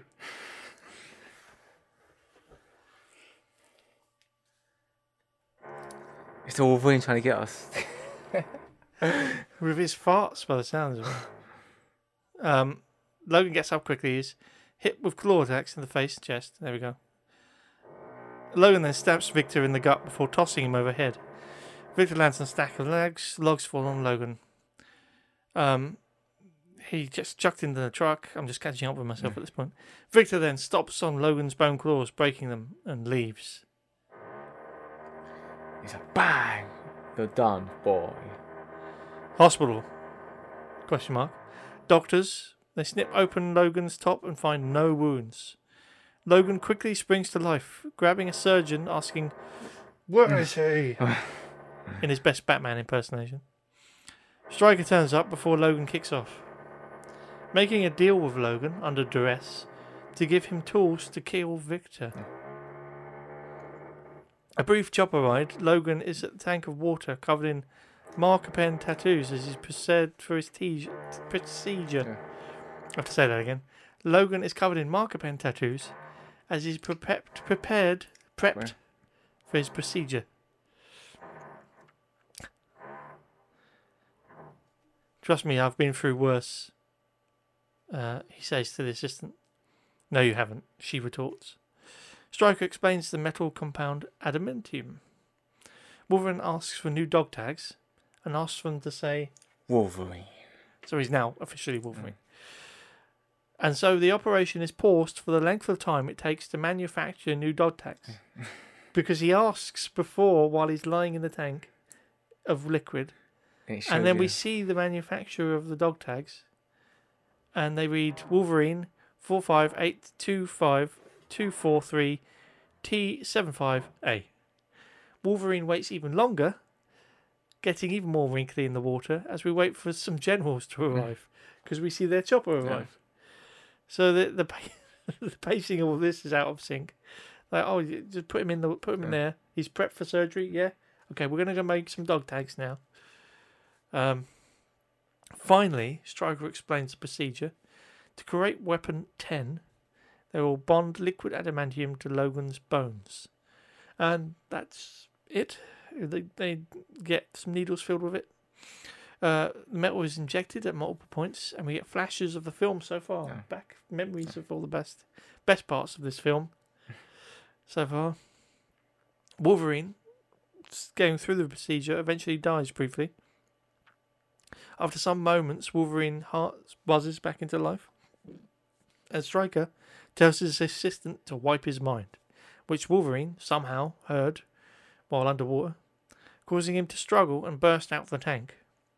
Zero shoots him in the head, which he shrugs off like nothing, before escaping nude and leaping off the dam. It's the dam from two, I assume. I feel like the whole hearing part on the wall. I couldn't. It makes.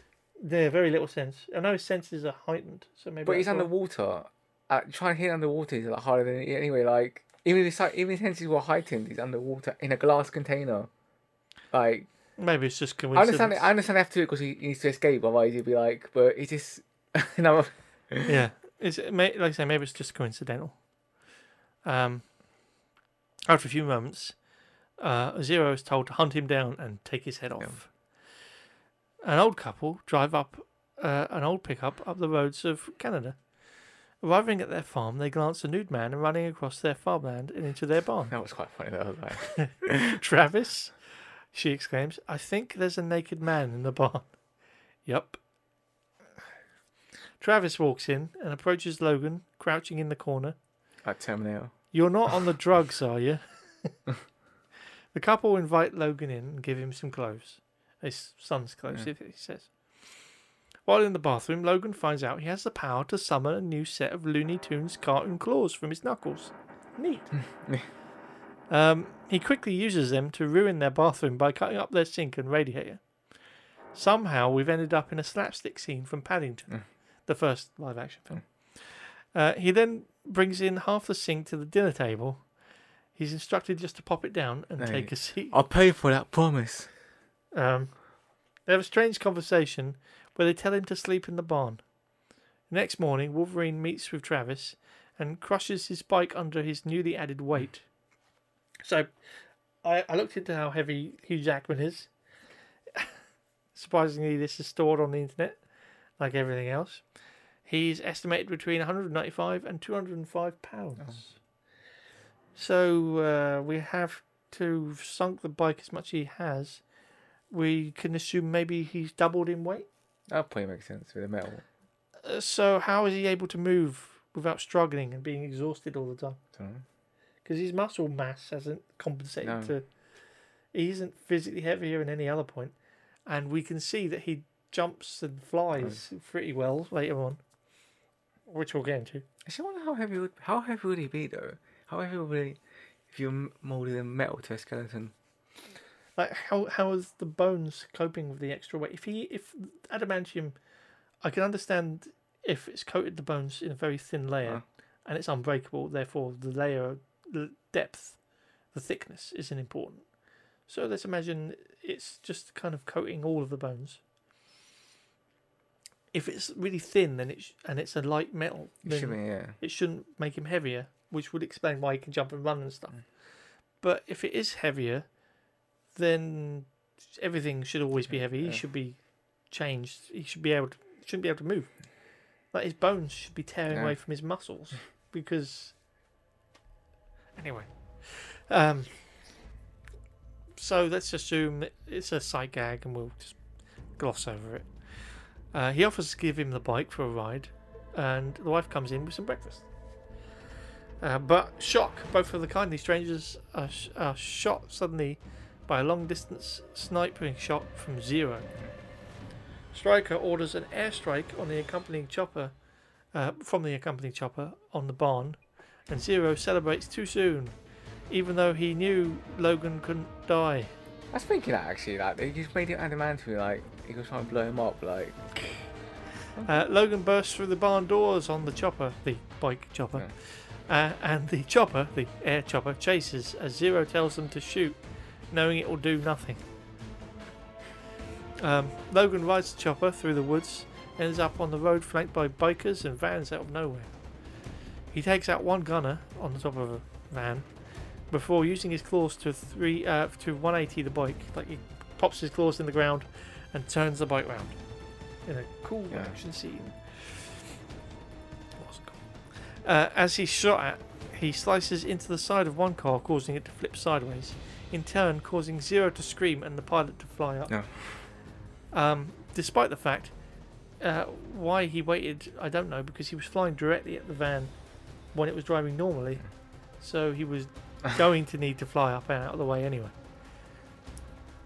Um, Logan then hops onto the second van, abandoning his new bike and riding the ex- uh, resulting explosion caused by another rocket from the chopper and flying through the air at the chopper itself, the helicopter, using his claws again to remove several uh, of the helicopter blades. Somehow, in the ensuing crash, Zero survives, pinned by something. Maybe he's just broken his back or something. Uh, and in the wreckage he taunts Logan, but not before Logan has a chat with Stryker. Logan, using his claws, sets a light to the chopper, and Zero is blown up. Only the second of Logan's victims, as he dramatically walks away. Hair, hair Yeah. looking wonderful. Explosion behind him. The classic explosion walk away. Um, so, what do you think? Uh, I think we should address the elephant in the room, which is the the the metal claw reveal scene. It looks so hokey. It's like how how fake do you think? Like they are they, they the way they interact with each other. They look a bit fake. I don't remember looking at fake in the other X Men. So I don't know what they. They've used actual props in the other X Men. Why they get the That little thing where Oh. you can hold onto it and the claws come through the knuckles. Why aren't you using this one? Is it too expensive? Was it like? I think they even had them in some scenes. Was it fun they could do a better job doing CGI? I don't know. Uh, It's and, and it's rushed CGI clearly, because it does look like it's like a two D. Yeah, it, do- I- it doesn't look like. There's no depth to it. The way the every lights- acting is quite easy to have the pop there as well because you can sort of like Hmm. play off it a bit more. Of CGI, is just like So It's like the way the light hits on it. Yeah. There's no shadow on his hands. It's lit completely differently from the rest of the room, and his arm and the, the way the sparks that come off them. They, they don't seem to be touching each other. Um, and then you see him again when he's using them on the ground. Le- They're less obvious in that scene, but it's blatant in the bathroom scene. Um, so the, the he's he's been abducted or he's gone away, and had the adamantium added, and he's met these kindly Mm. farm people, and now he's killed one of the original team members. Now this is the first time he's killed somebody Mm. Officially, it? Yeah. like the pilot as well, I suppose. Two people. Um. So how do you what do you think of the action scene so far? I don't think actually, maybe because I've watched so many action, like, I don't think the action scene was that impressive, really. It was just like, ah, It feels reminiscent slightly of the two scenes in. I think mostly Last Stand Mhm. when they when there's an attack on the Yeah. convoy. Like they love doing scenes where convoys are, or people are driving down roads. Maybe they've got access to a road that they can constantly film scenes on for action scenes. maybe. Um, Convoy scenes. yeah, they you know a- it's Last Stand where Magneto Yeah. destroys everything, and that like way less action but way cooler. You know, way less going on. Um, Um, like I, I can see what they were trying for. Uh, what I would have loved to have seen is not him not use his claws, but him just cannonball Yeah. off the back of that second van. see, I thought he could do that because I, I, I forgot about I thought he'd be like, and he just goes straight into the chopper would be like, Yeah, or or even hit the blades, and the Yeah. blades just crumble on him because he's made of metal now, or his bones are. Um, that would have been funny, at least. Um, a bit of a waste of the zero character, but uh, all the It- characters are wasted. oh yeah, all, the, all of the characters are kind of just wasted. talk and behave very stupidly as well. Um, we cut back to Stryker. A doctor friend is telling him the only way they'll kill Logan is using an adamantium bullet. We'll put a pin in that for now. Adamantium bullet. Uh, random shot of Logan on the bike. Cut back Yeah. to Stryker, assuring his superior that it will be sorted before a subordinate tells him they have found the young mutant cut to a school somewhere. We don't know where. I did try looking it up. There was a team, uh, uh, American football, you know, college or school team, uh, displayed like trophies and stuff, called the Falcons.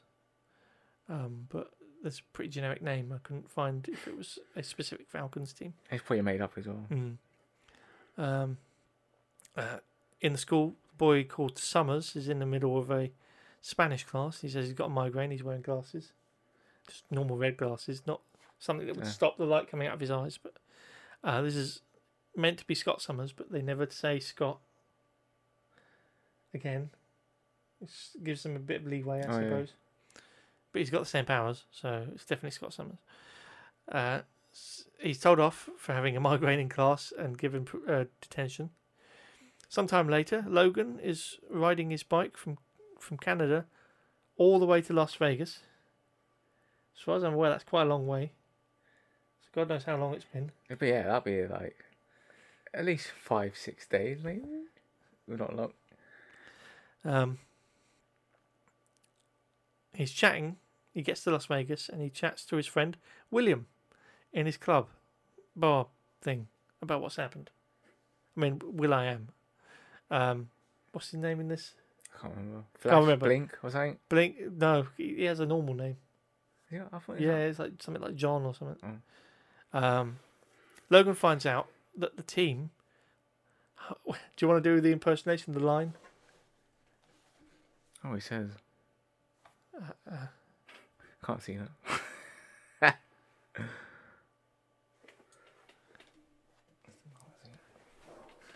you need glasses. I do. Logan. Hunt our own King Logan. We hunted our own kind, Logan. Which is apparently worse than murder of normal people. like just just taking in you know, mutants is is more of a crime to mutants than murdering anybody.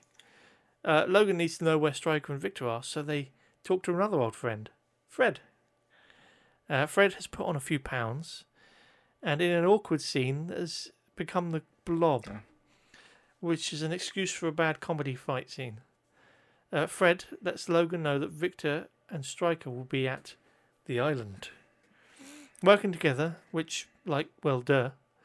Um, meanwhile, back at the school, Victor stalks Summers during detention. How this detention is enforced when no teacher is around, and the building uh, is apparently empty of any other students, I don't know. After a brief and destructive chase, Victor and Stryker abduct the boy, and Victor is given the task of handling Logan. Logan and will.i.am head to a new on uh, new. Uh, I don't know why I said new online in this script here. head to uh, New Orleans. Must have typo uh, on my phone to talk to Remy LeBeau or Gambit. In a bar on Bourbon Street, Wolverine chats uh, uh, chats at a man doing a card tricks uh, at a poker table. This is one of the worst. will.i.am is the worst thing to happen in this film, and that's pretty impressive, quite frankly. Like they walk in, they see Gambit doing the card tricks, and the card goes flipping through the air, and Mm. Gambit catches it from behind. They they see him, and will.i.am just goes, "That's cool." When he can like just blink around like. Like, it's like- it's, it's almost like the the producers need to explain to us the character's supposed to be cool, Yeah. and they, they've got another character to just literally tell us you need to think of this guy as a cool guy now. He's like, he's cool. That's man. and it's the way he says it. It's so bad. It's like he's doing a read from an advert. If like they just put will.i.am in it just because he's will.i.am, they're like, give it some more credibility and based on what, like, Yeah, will.i.am Am's going to give it a load of credibility. Doesn't didn't I'm not sure if it's will.i.am. No, it's it's definitely somebody else. I'm thinking of Wyclef Jean probably because they're both Hmm. very similar sounding groups, and obviously there's a couple of time periods between the two of them. But I was thinking about Wyclef Jean was commit fraud against the the people of um I don't know. I can't remember. It'll come to me. It's not relevant. I'll cut Not this out. Fuck it. Um, no, leave it in. no, sure. Apparently, Victor visited Fred too, as in the conversation out back, when Victor somewhat uh, comes up to William, and they have a little fight. Um, he mentions that he visited Hmm. Fred, and that's how he knows where he is. Hmm. Which means Victor's killed Fred off screen.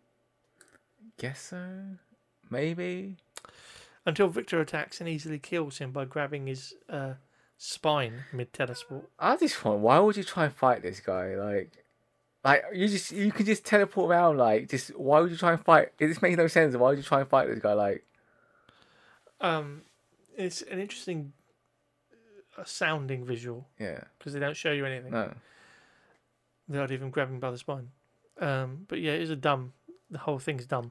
Apparently, before he leaves, he tells Wolverine, apparently, don't dogs kill cats, which isn't a phrase at all. And I was thinking why, because like, because it's, it's meant to be like yes, but it was like don't dogs kill cats. It's like Don't- don't dogs fight with cats. Yeah. Or, uh, they yeah, killed dogs, they- was it? They was killed, was it? Yeah, it's the dog.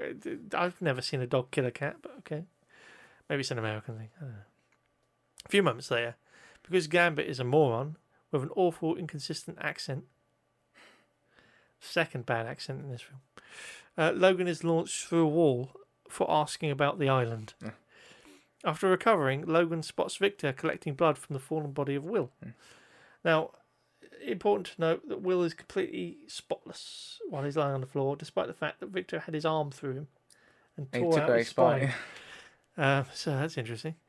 Uh, before Gambit should be, uh, who should be fleeing, by the way, because he's trying to escape. I was thinking, I was thinking that I was like, what? This makes no sense. Like, uh, or have also recognised Victor because it's because he was asking about Victor. He apparently knows him, so shouldn't he see Victor in the distance and know what's going on suddenly?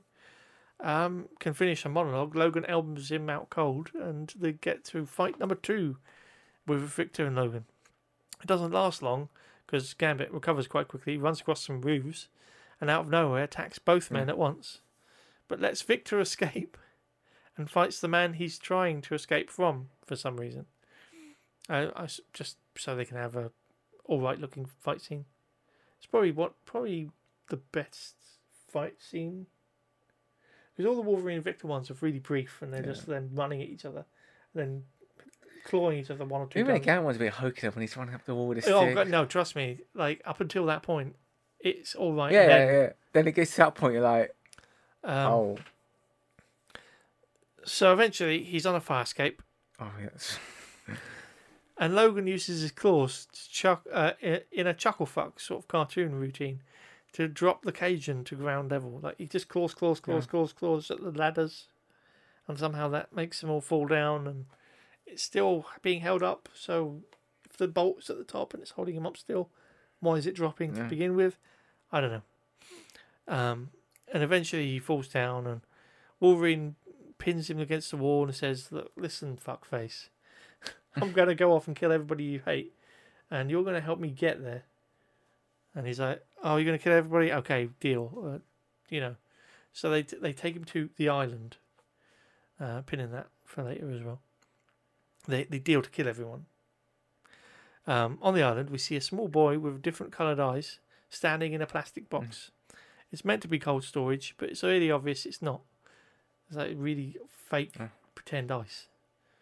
Uh, the general asks Stryker if this is weapon XI or 11.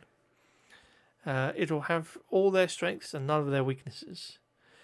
And they talk about the situation, and Stryker murders the general to keep his funding. Somehow. In some scene, uh, a light aircraft, uh, Gambit. Uh, it, well, let's go back. In the next scene, in a light aircraft, Gambit's accent drifts through several areas before the pair arrive at the island. He, he goes from like almost Scottish at one point, then American, and then suddenly he realizes he's Canadian, like Cajun, so he has to start doing the Cajun accent again. The doctor's like, "You've got to do Gambit's accent. Just make sure you do Gambit's accent. you know, I can do it either. He's like, mon ami, something like I think they only hired him so because he could do some card tricks. Probably.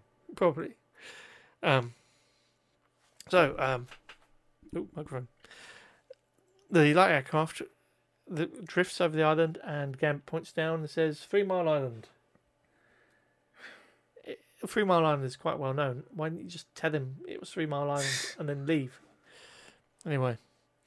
So, Three Mile Island. I've put a little link to a, an interesting YouTube video that talks about the Three Mile Island event.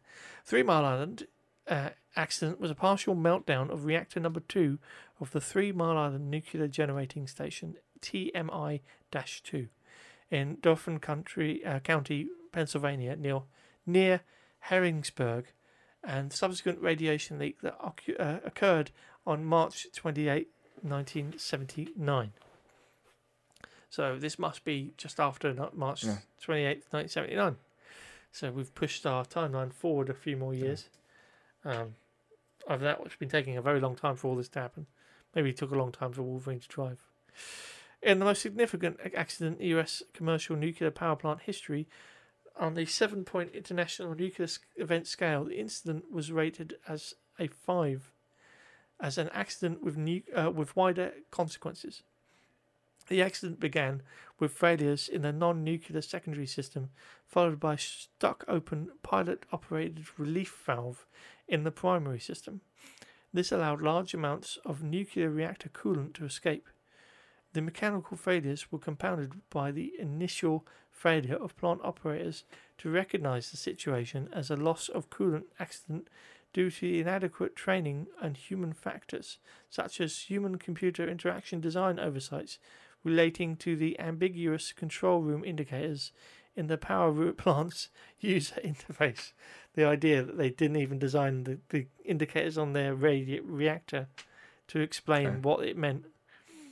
Uh, in particular, a hidden indicator light uh, LED uh, to an operator manually overriding the automatic emergency cooling system of the reactor because the operator mistakenly believed that there was too much coolant water present in the reactor and causing the steam pressure to release. Wow. The accident crystallized na- uh, anti nuclear safety concerns among activists and the general public and resulted in new regulations for the nuclear industry.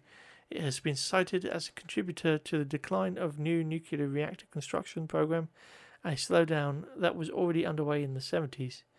Partial meltdown resulted in release of radioactive gases and radioactive iodine into the environment.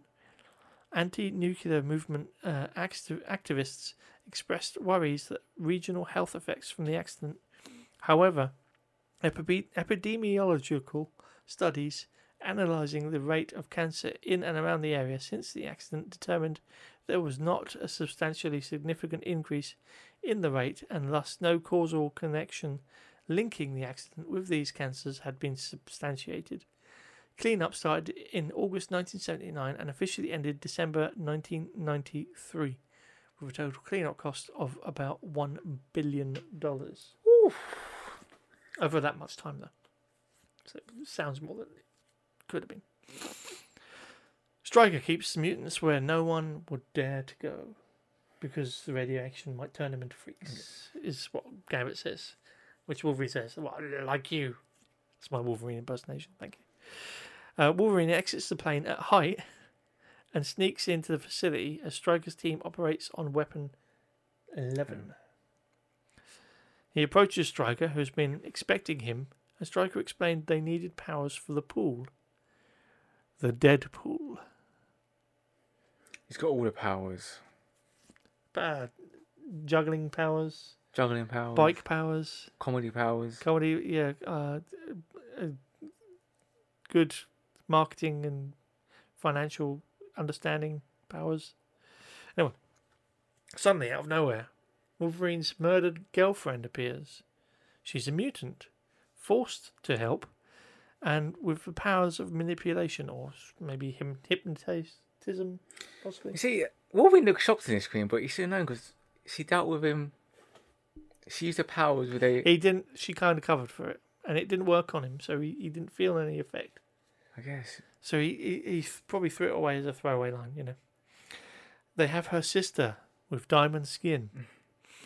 Uh, how Logan didn't smell her before now, I don't know. As Victor watches, she explains she was injected with hydro. God damn it. Hydrochlorothiazidane. Hydrochlorothiazidane.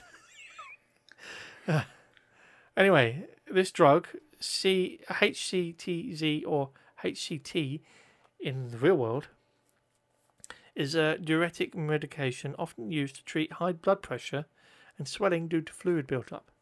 Other uses include treating diabetes, insipidus, and renal tubular uh, acidosis, to and to decrease the risk of kidney stones in those with high calcium in the uranium. Interesting drugs to be taken, I guess. Uh, belongs to the class of drugs known as diuretics or water pills, and works by causing you to make more urine. This helps your body get rid of extra salt and water. The medication also reduces extra fluid in the body caused by conditions such as heart failure, liver disease, kidney disease. This can lessen symptoms such as shortness of breath and swelling in your ankles or feet. No. Uh, I don't know, as what little research I could do did not confirm that it stops your heart to a near crawl, so you can fake death. Oh, Um, if this is true, Wolverine is dumb for not checking her breath or wounds. Because you'd think he'd notice if she had any sort of cuts on her. Her clothes weren't damaged because he just injected her and she passed out. Uh, Victor, that is. And then he sprayed fake blood on her, or, or an animal's blood, probably the Wolverine's blood, ironically. Um, but then he'd probably spell that that wasn't her blood. Yeah. So Wolverine's no good at being Wolverine. Um, Wolverine walks out having done nothing, and angry Victor confronts Stryker and grabs Wolverine X, causing her to let out a scream.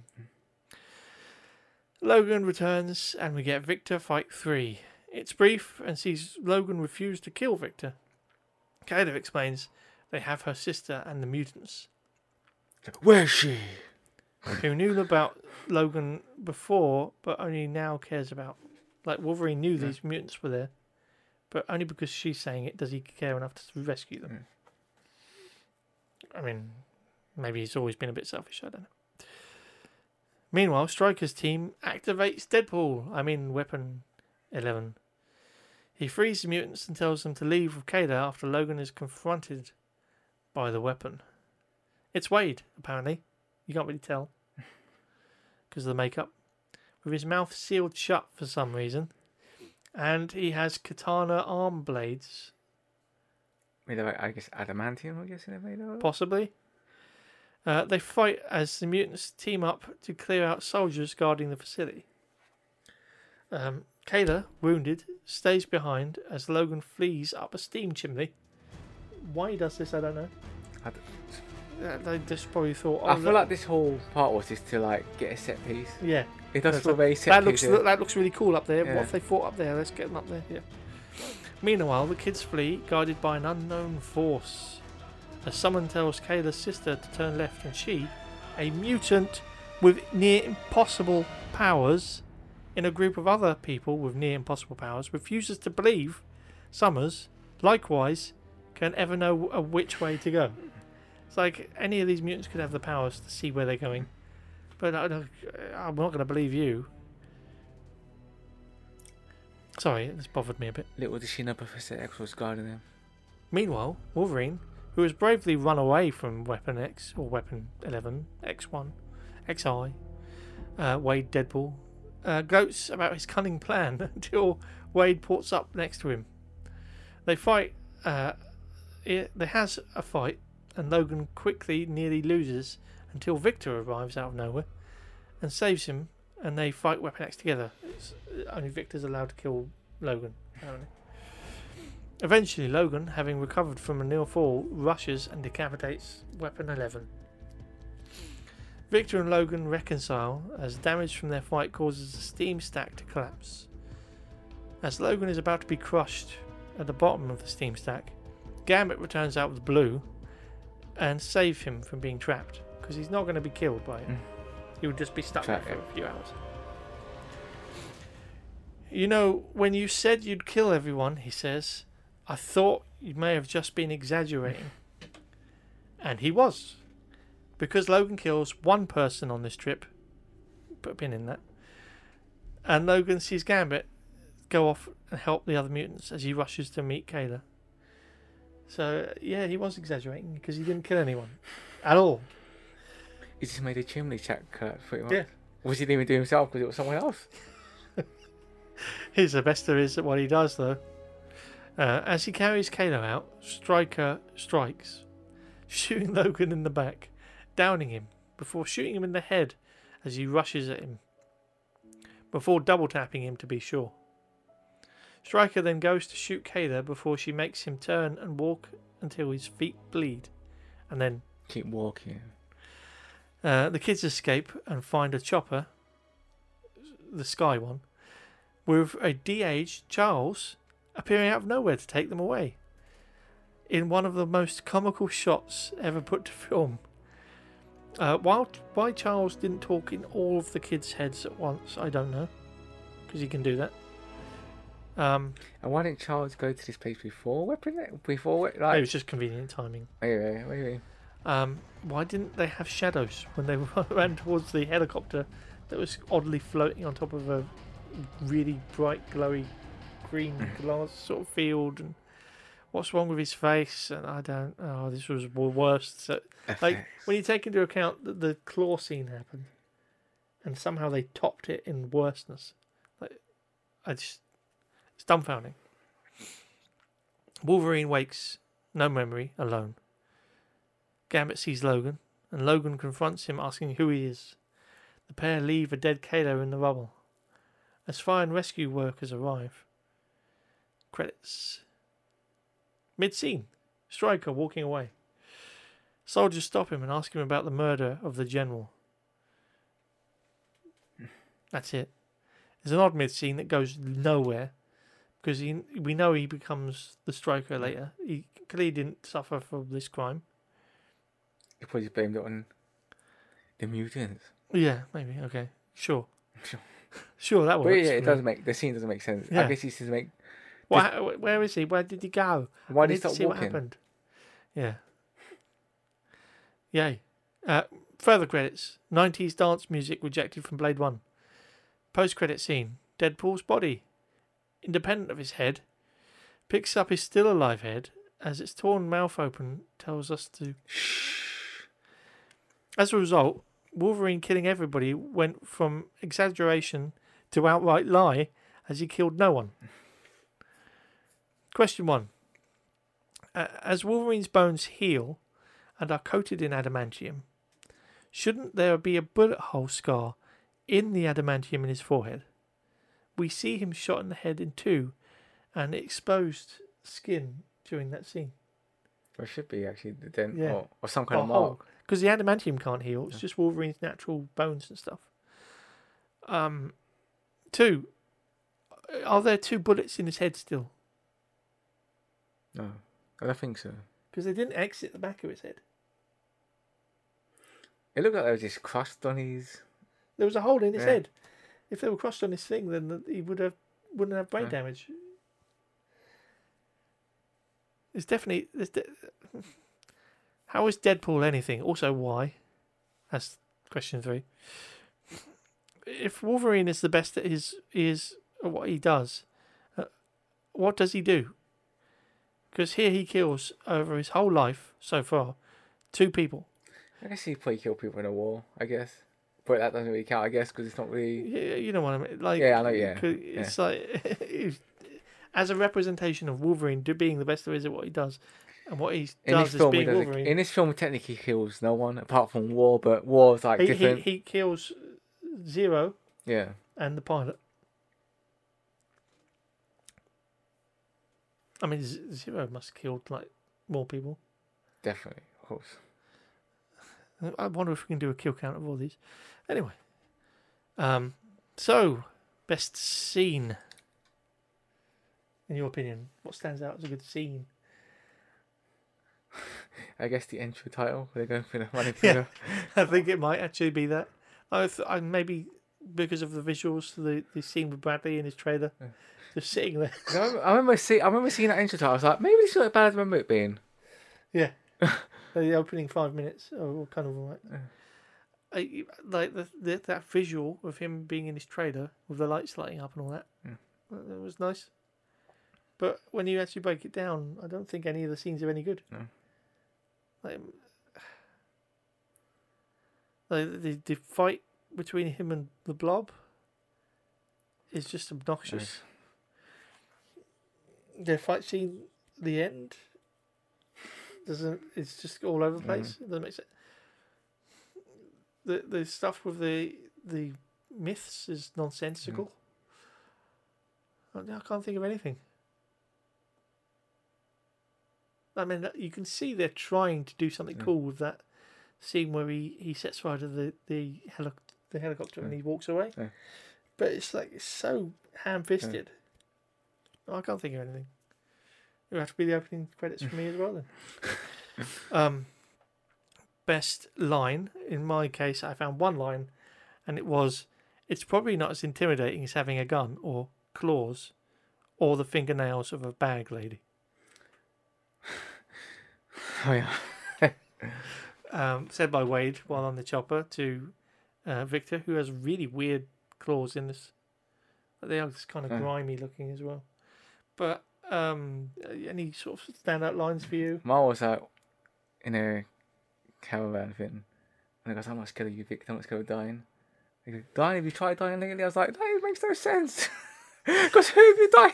How can you try dying lately? Well, Victor and Wolverine would have died several times. I Wouldn't guess me, yeah.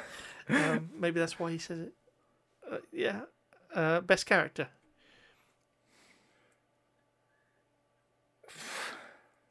Probably Victor. Honestly, like this. I feel like the actor tried. He Yeah. actually, he actually did. Like it's I I I think his performance overall, he's leaning full on into being the character. Yeah. And it's as camp as can be. Mm. Shame about the writing how they wrote his character slightly, but he's tried. He, he's loving it yeah. too because he's always like you, you can tell he's enjoying s- the Yeah. sneers and the smiles and the menacing walk and stuff. Like I think he's probably the brightest spot overall Oh. when it comes to performances in that. Which says a lot when like Wolverine isn't the best character Okay. in Wolverine. He's not even the best Wolverine in Wolverine. no, because this doesn't make. The little kid Wolverine's probably a bit better. Um, so it's same. Well done, Liev Schreiber. Um, there was going to be some interesting notes. We've talked about the the Logan Wolverine and Victor not being his brother Yeah. stuff. There's not a lot really to talk about. So everybody who's leaving, which is pretty much everybody. The only person who sticks around for the next film uh, is Hugh Jackman one. very briefly, and that's it. So at least far know, I've never watched the next film, so we'll find out. I could be wrong. I've seen bits of it. Doesn't get much better than this. Well, Yeah, it- it- we, I mean, we've hit our high point with X Men Origins Wolverine. Um, so Liev Schreiber, uh, he went on to star in Taking Woodstock in 2009. Salt, 2010. Goon, or I think possibly that's The Goon, in 2011. Pawn Sacrifice, 2014. And Oscar winner Spotlight in 2015. Oh. He became uh, known to younger audiences for his voice work in My Little Pony, the movie, Isle of Dogs by Wes Anderson, and Spider Man Into the Spider Verse. great film that is. Both of them films are pretty good. Uh, Daniel Salas Huston, uh, Ridley Scott's Robin Hood was in. Uh, Sacha Gervasi's Hitchcock.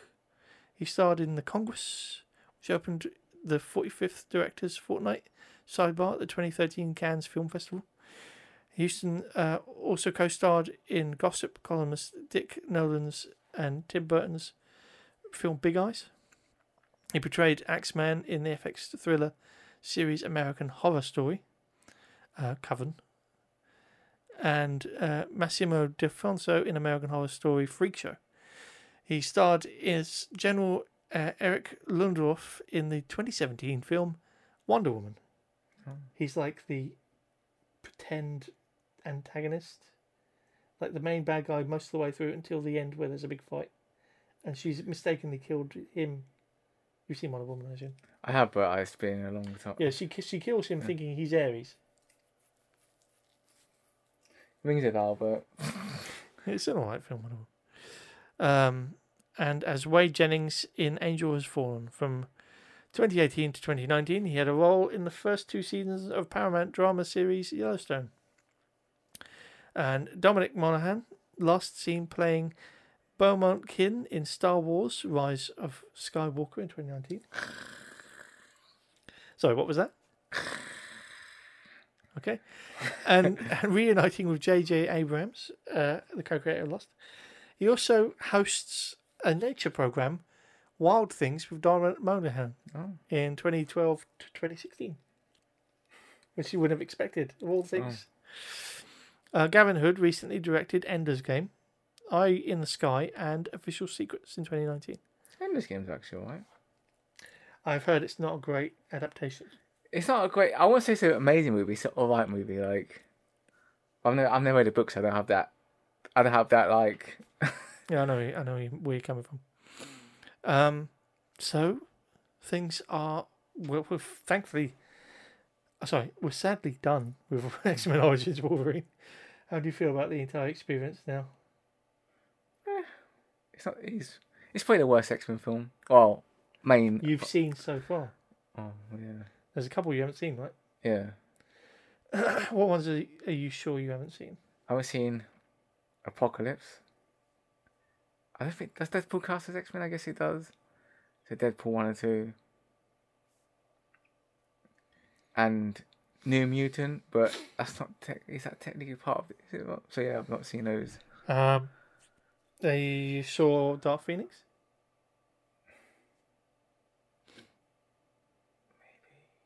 Maybe. May actually maybe not.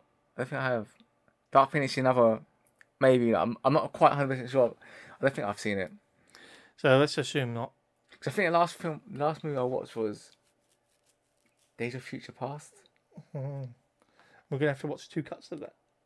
That's the last one. I like that film, so it's fine. I assume it's the, the original cut you saw. I saw it in the cinema, so whatever that that Original cut, cut, Yeah, it's the yeah. original cut. Like So uh, the next film is the one that starts confusing things slightly, but we're not quite at the full confusion yet. So we're going back in time again to the first technically official first canon, canon sort of storyline, where we look at X Men First Class. thank the Lord. Not a So good. we see a brand new class of of character, well, actors playing familiar characters, and some new characters. Um, it's going to be the first time I've ever seen it. Really, I've seen most of the other films that come after it, it's pretty good. um, but we'll see. We'll it's better. It's better than this film anyway. so We can judge when when we get to it. Maybe um, how long's it been for you since you've seen it? I saw it in cinema. I think I've seen it one time after as well. So it should be interesting. Um, but it's it's the setup for what changes everything, makes it all confusing. Um, Obviously, they're trying to reboot. They were trying. To, It's meant for a reboot, wasn't it? Mm. Originally, like they went to reboot the X Men with new character, so younger yeah, character. quasi reboot. Yeah, Um, but then Days of Future Past yeah, happens, and we've still got the other Wolverine film first. that one well. Don't fill me with hope. Um, so, if you have any opinions on the show, this was a bit of a awkward recording with the drilling halfway through. At least, quite it only, quite only lasted a couple of minutes. Yeah. um, and or if you've got any opinions on X Men Origins Wolverine or any of the previous films, or if you want to talk to us about the upcoming film, uh, First Class, I almost forgot what it was then, feel free to contact us at timelinepod at gmail.com and uh, we'll be more than Yeah. happy to read you out because we could do with any sort of email. Send an email in. Do it. Yeah. Please, please, we're very lonely. Um, but until next time, thank you for listening. Yeah, thank you. Feel free to head off. We're going to be. Um, I've got here two copies, much like with Wolverine downstairs, two copies of X Men First Class. She lo- he loves X Men so much. He Oh, buys I- two copies and don't watch them. Yeah, that's what that's what happens. Is I buy it so much I buy it twice, and then I buy it on Blu-ray as well. Um, and I've never watched any of them, uh, mainly because they were a pound each. So I must have bought one and saw it for a pound and gone. I don't remember if I own this. I will buy it to be safe. He's like, oh, I've got that now. Um, so yes, I'm definitely making sure. So I'll be. I think if I, I need to confirm I've definitely got the Blu-ray. But if I've got the Blu-ray, the Blu-ray is what I'm watching. Power Blu-ray Region Two. But if not, it'll be DVD Region Two as well. Is it on um? Standard edition. Is it on Disney Plus? I think it is. Um, but it may be one of the few. I don't know someone on. I don't know. I One or guess. two of them just randomly are. I guess it's some weird Dead- licensing Deadpool deal. makes sense, but when it comes to the X Men main canon films, there's no reason why But it could be some. It might be streamed somewhere else. That's why so they can't take it. Uh, it's Very some weird. strange. Um, as you can see, they're slightly different on the back as well. Mm. For some reason, Doesn't mention deleted scenes. So I don't know, but uh, it will be Region Two basic DVD if you want to watch along. Um, if you do notice anything different, feel free to let us know. The way I've covered this film Yeah. today, I really did not want to have to talk about this film, to be honest. So I've covered that, jumped over scenes and bits, pieces. I think I got most of it. Uh, until then, uh, it's going to be bye from me anyway. Until next time, follow the timeline. Sure, that works. follow the timeline. Follow the timeline, and we'll talk to you again in about two weeks. Hopefully. Yeah. Very soon. I Hear my smoothing Do, voice. do your, your menacing voice again.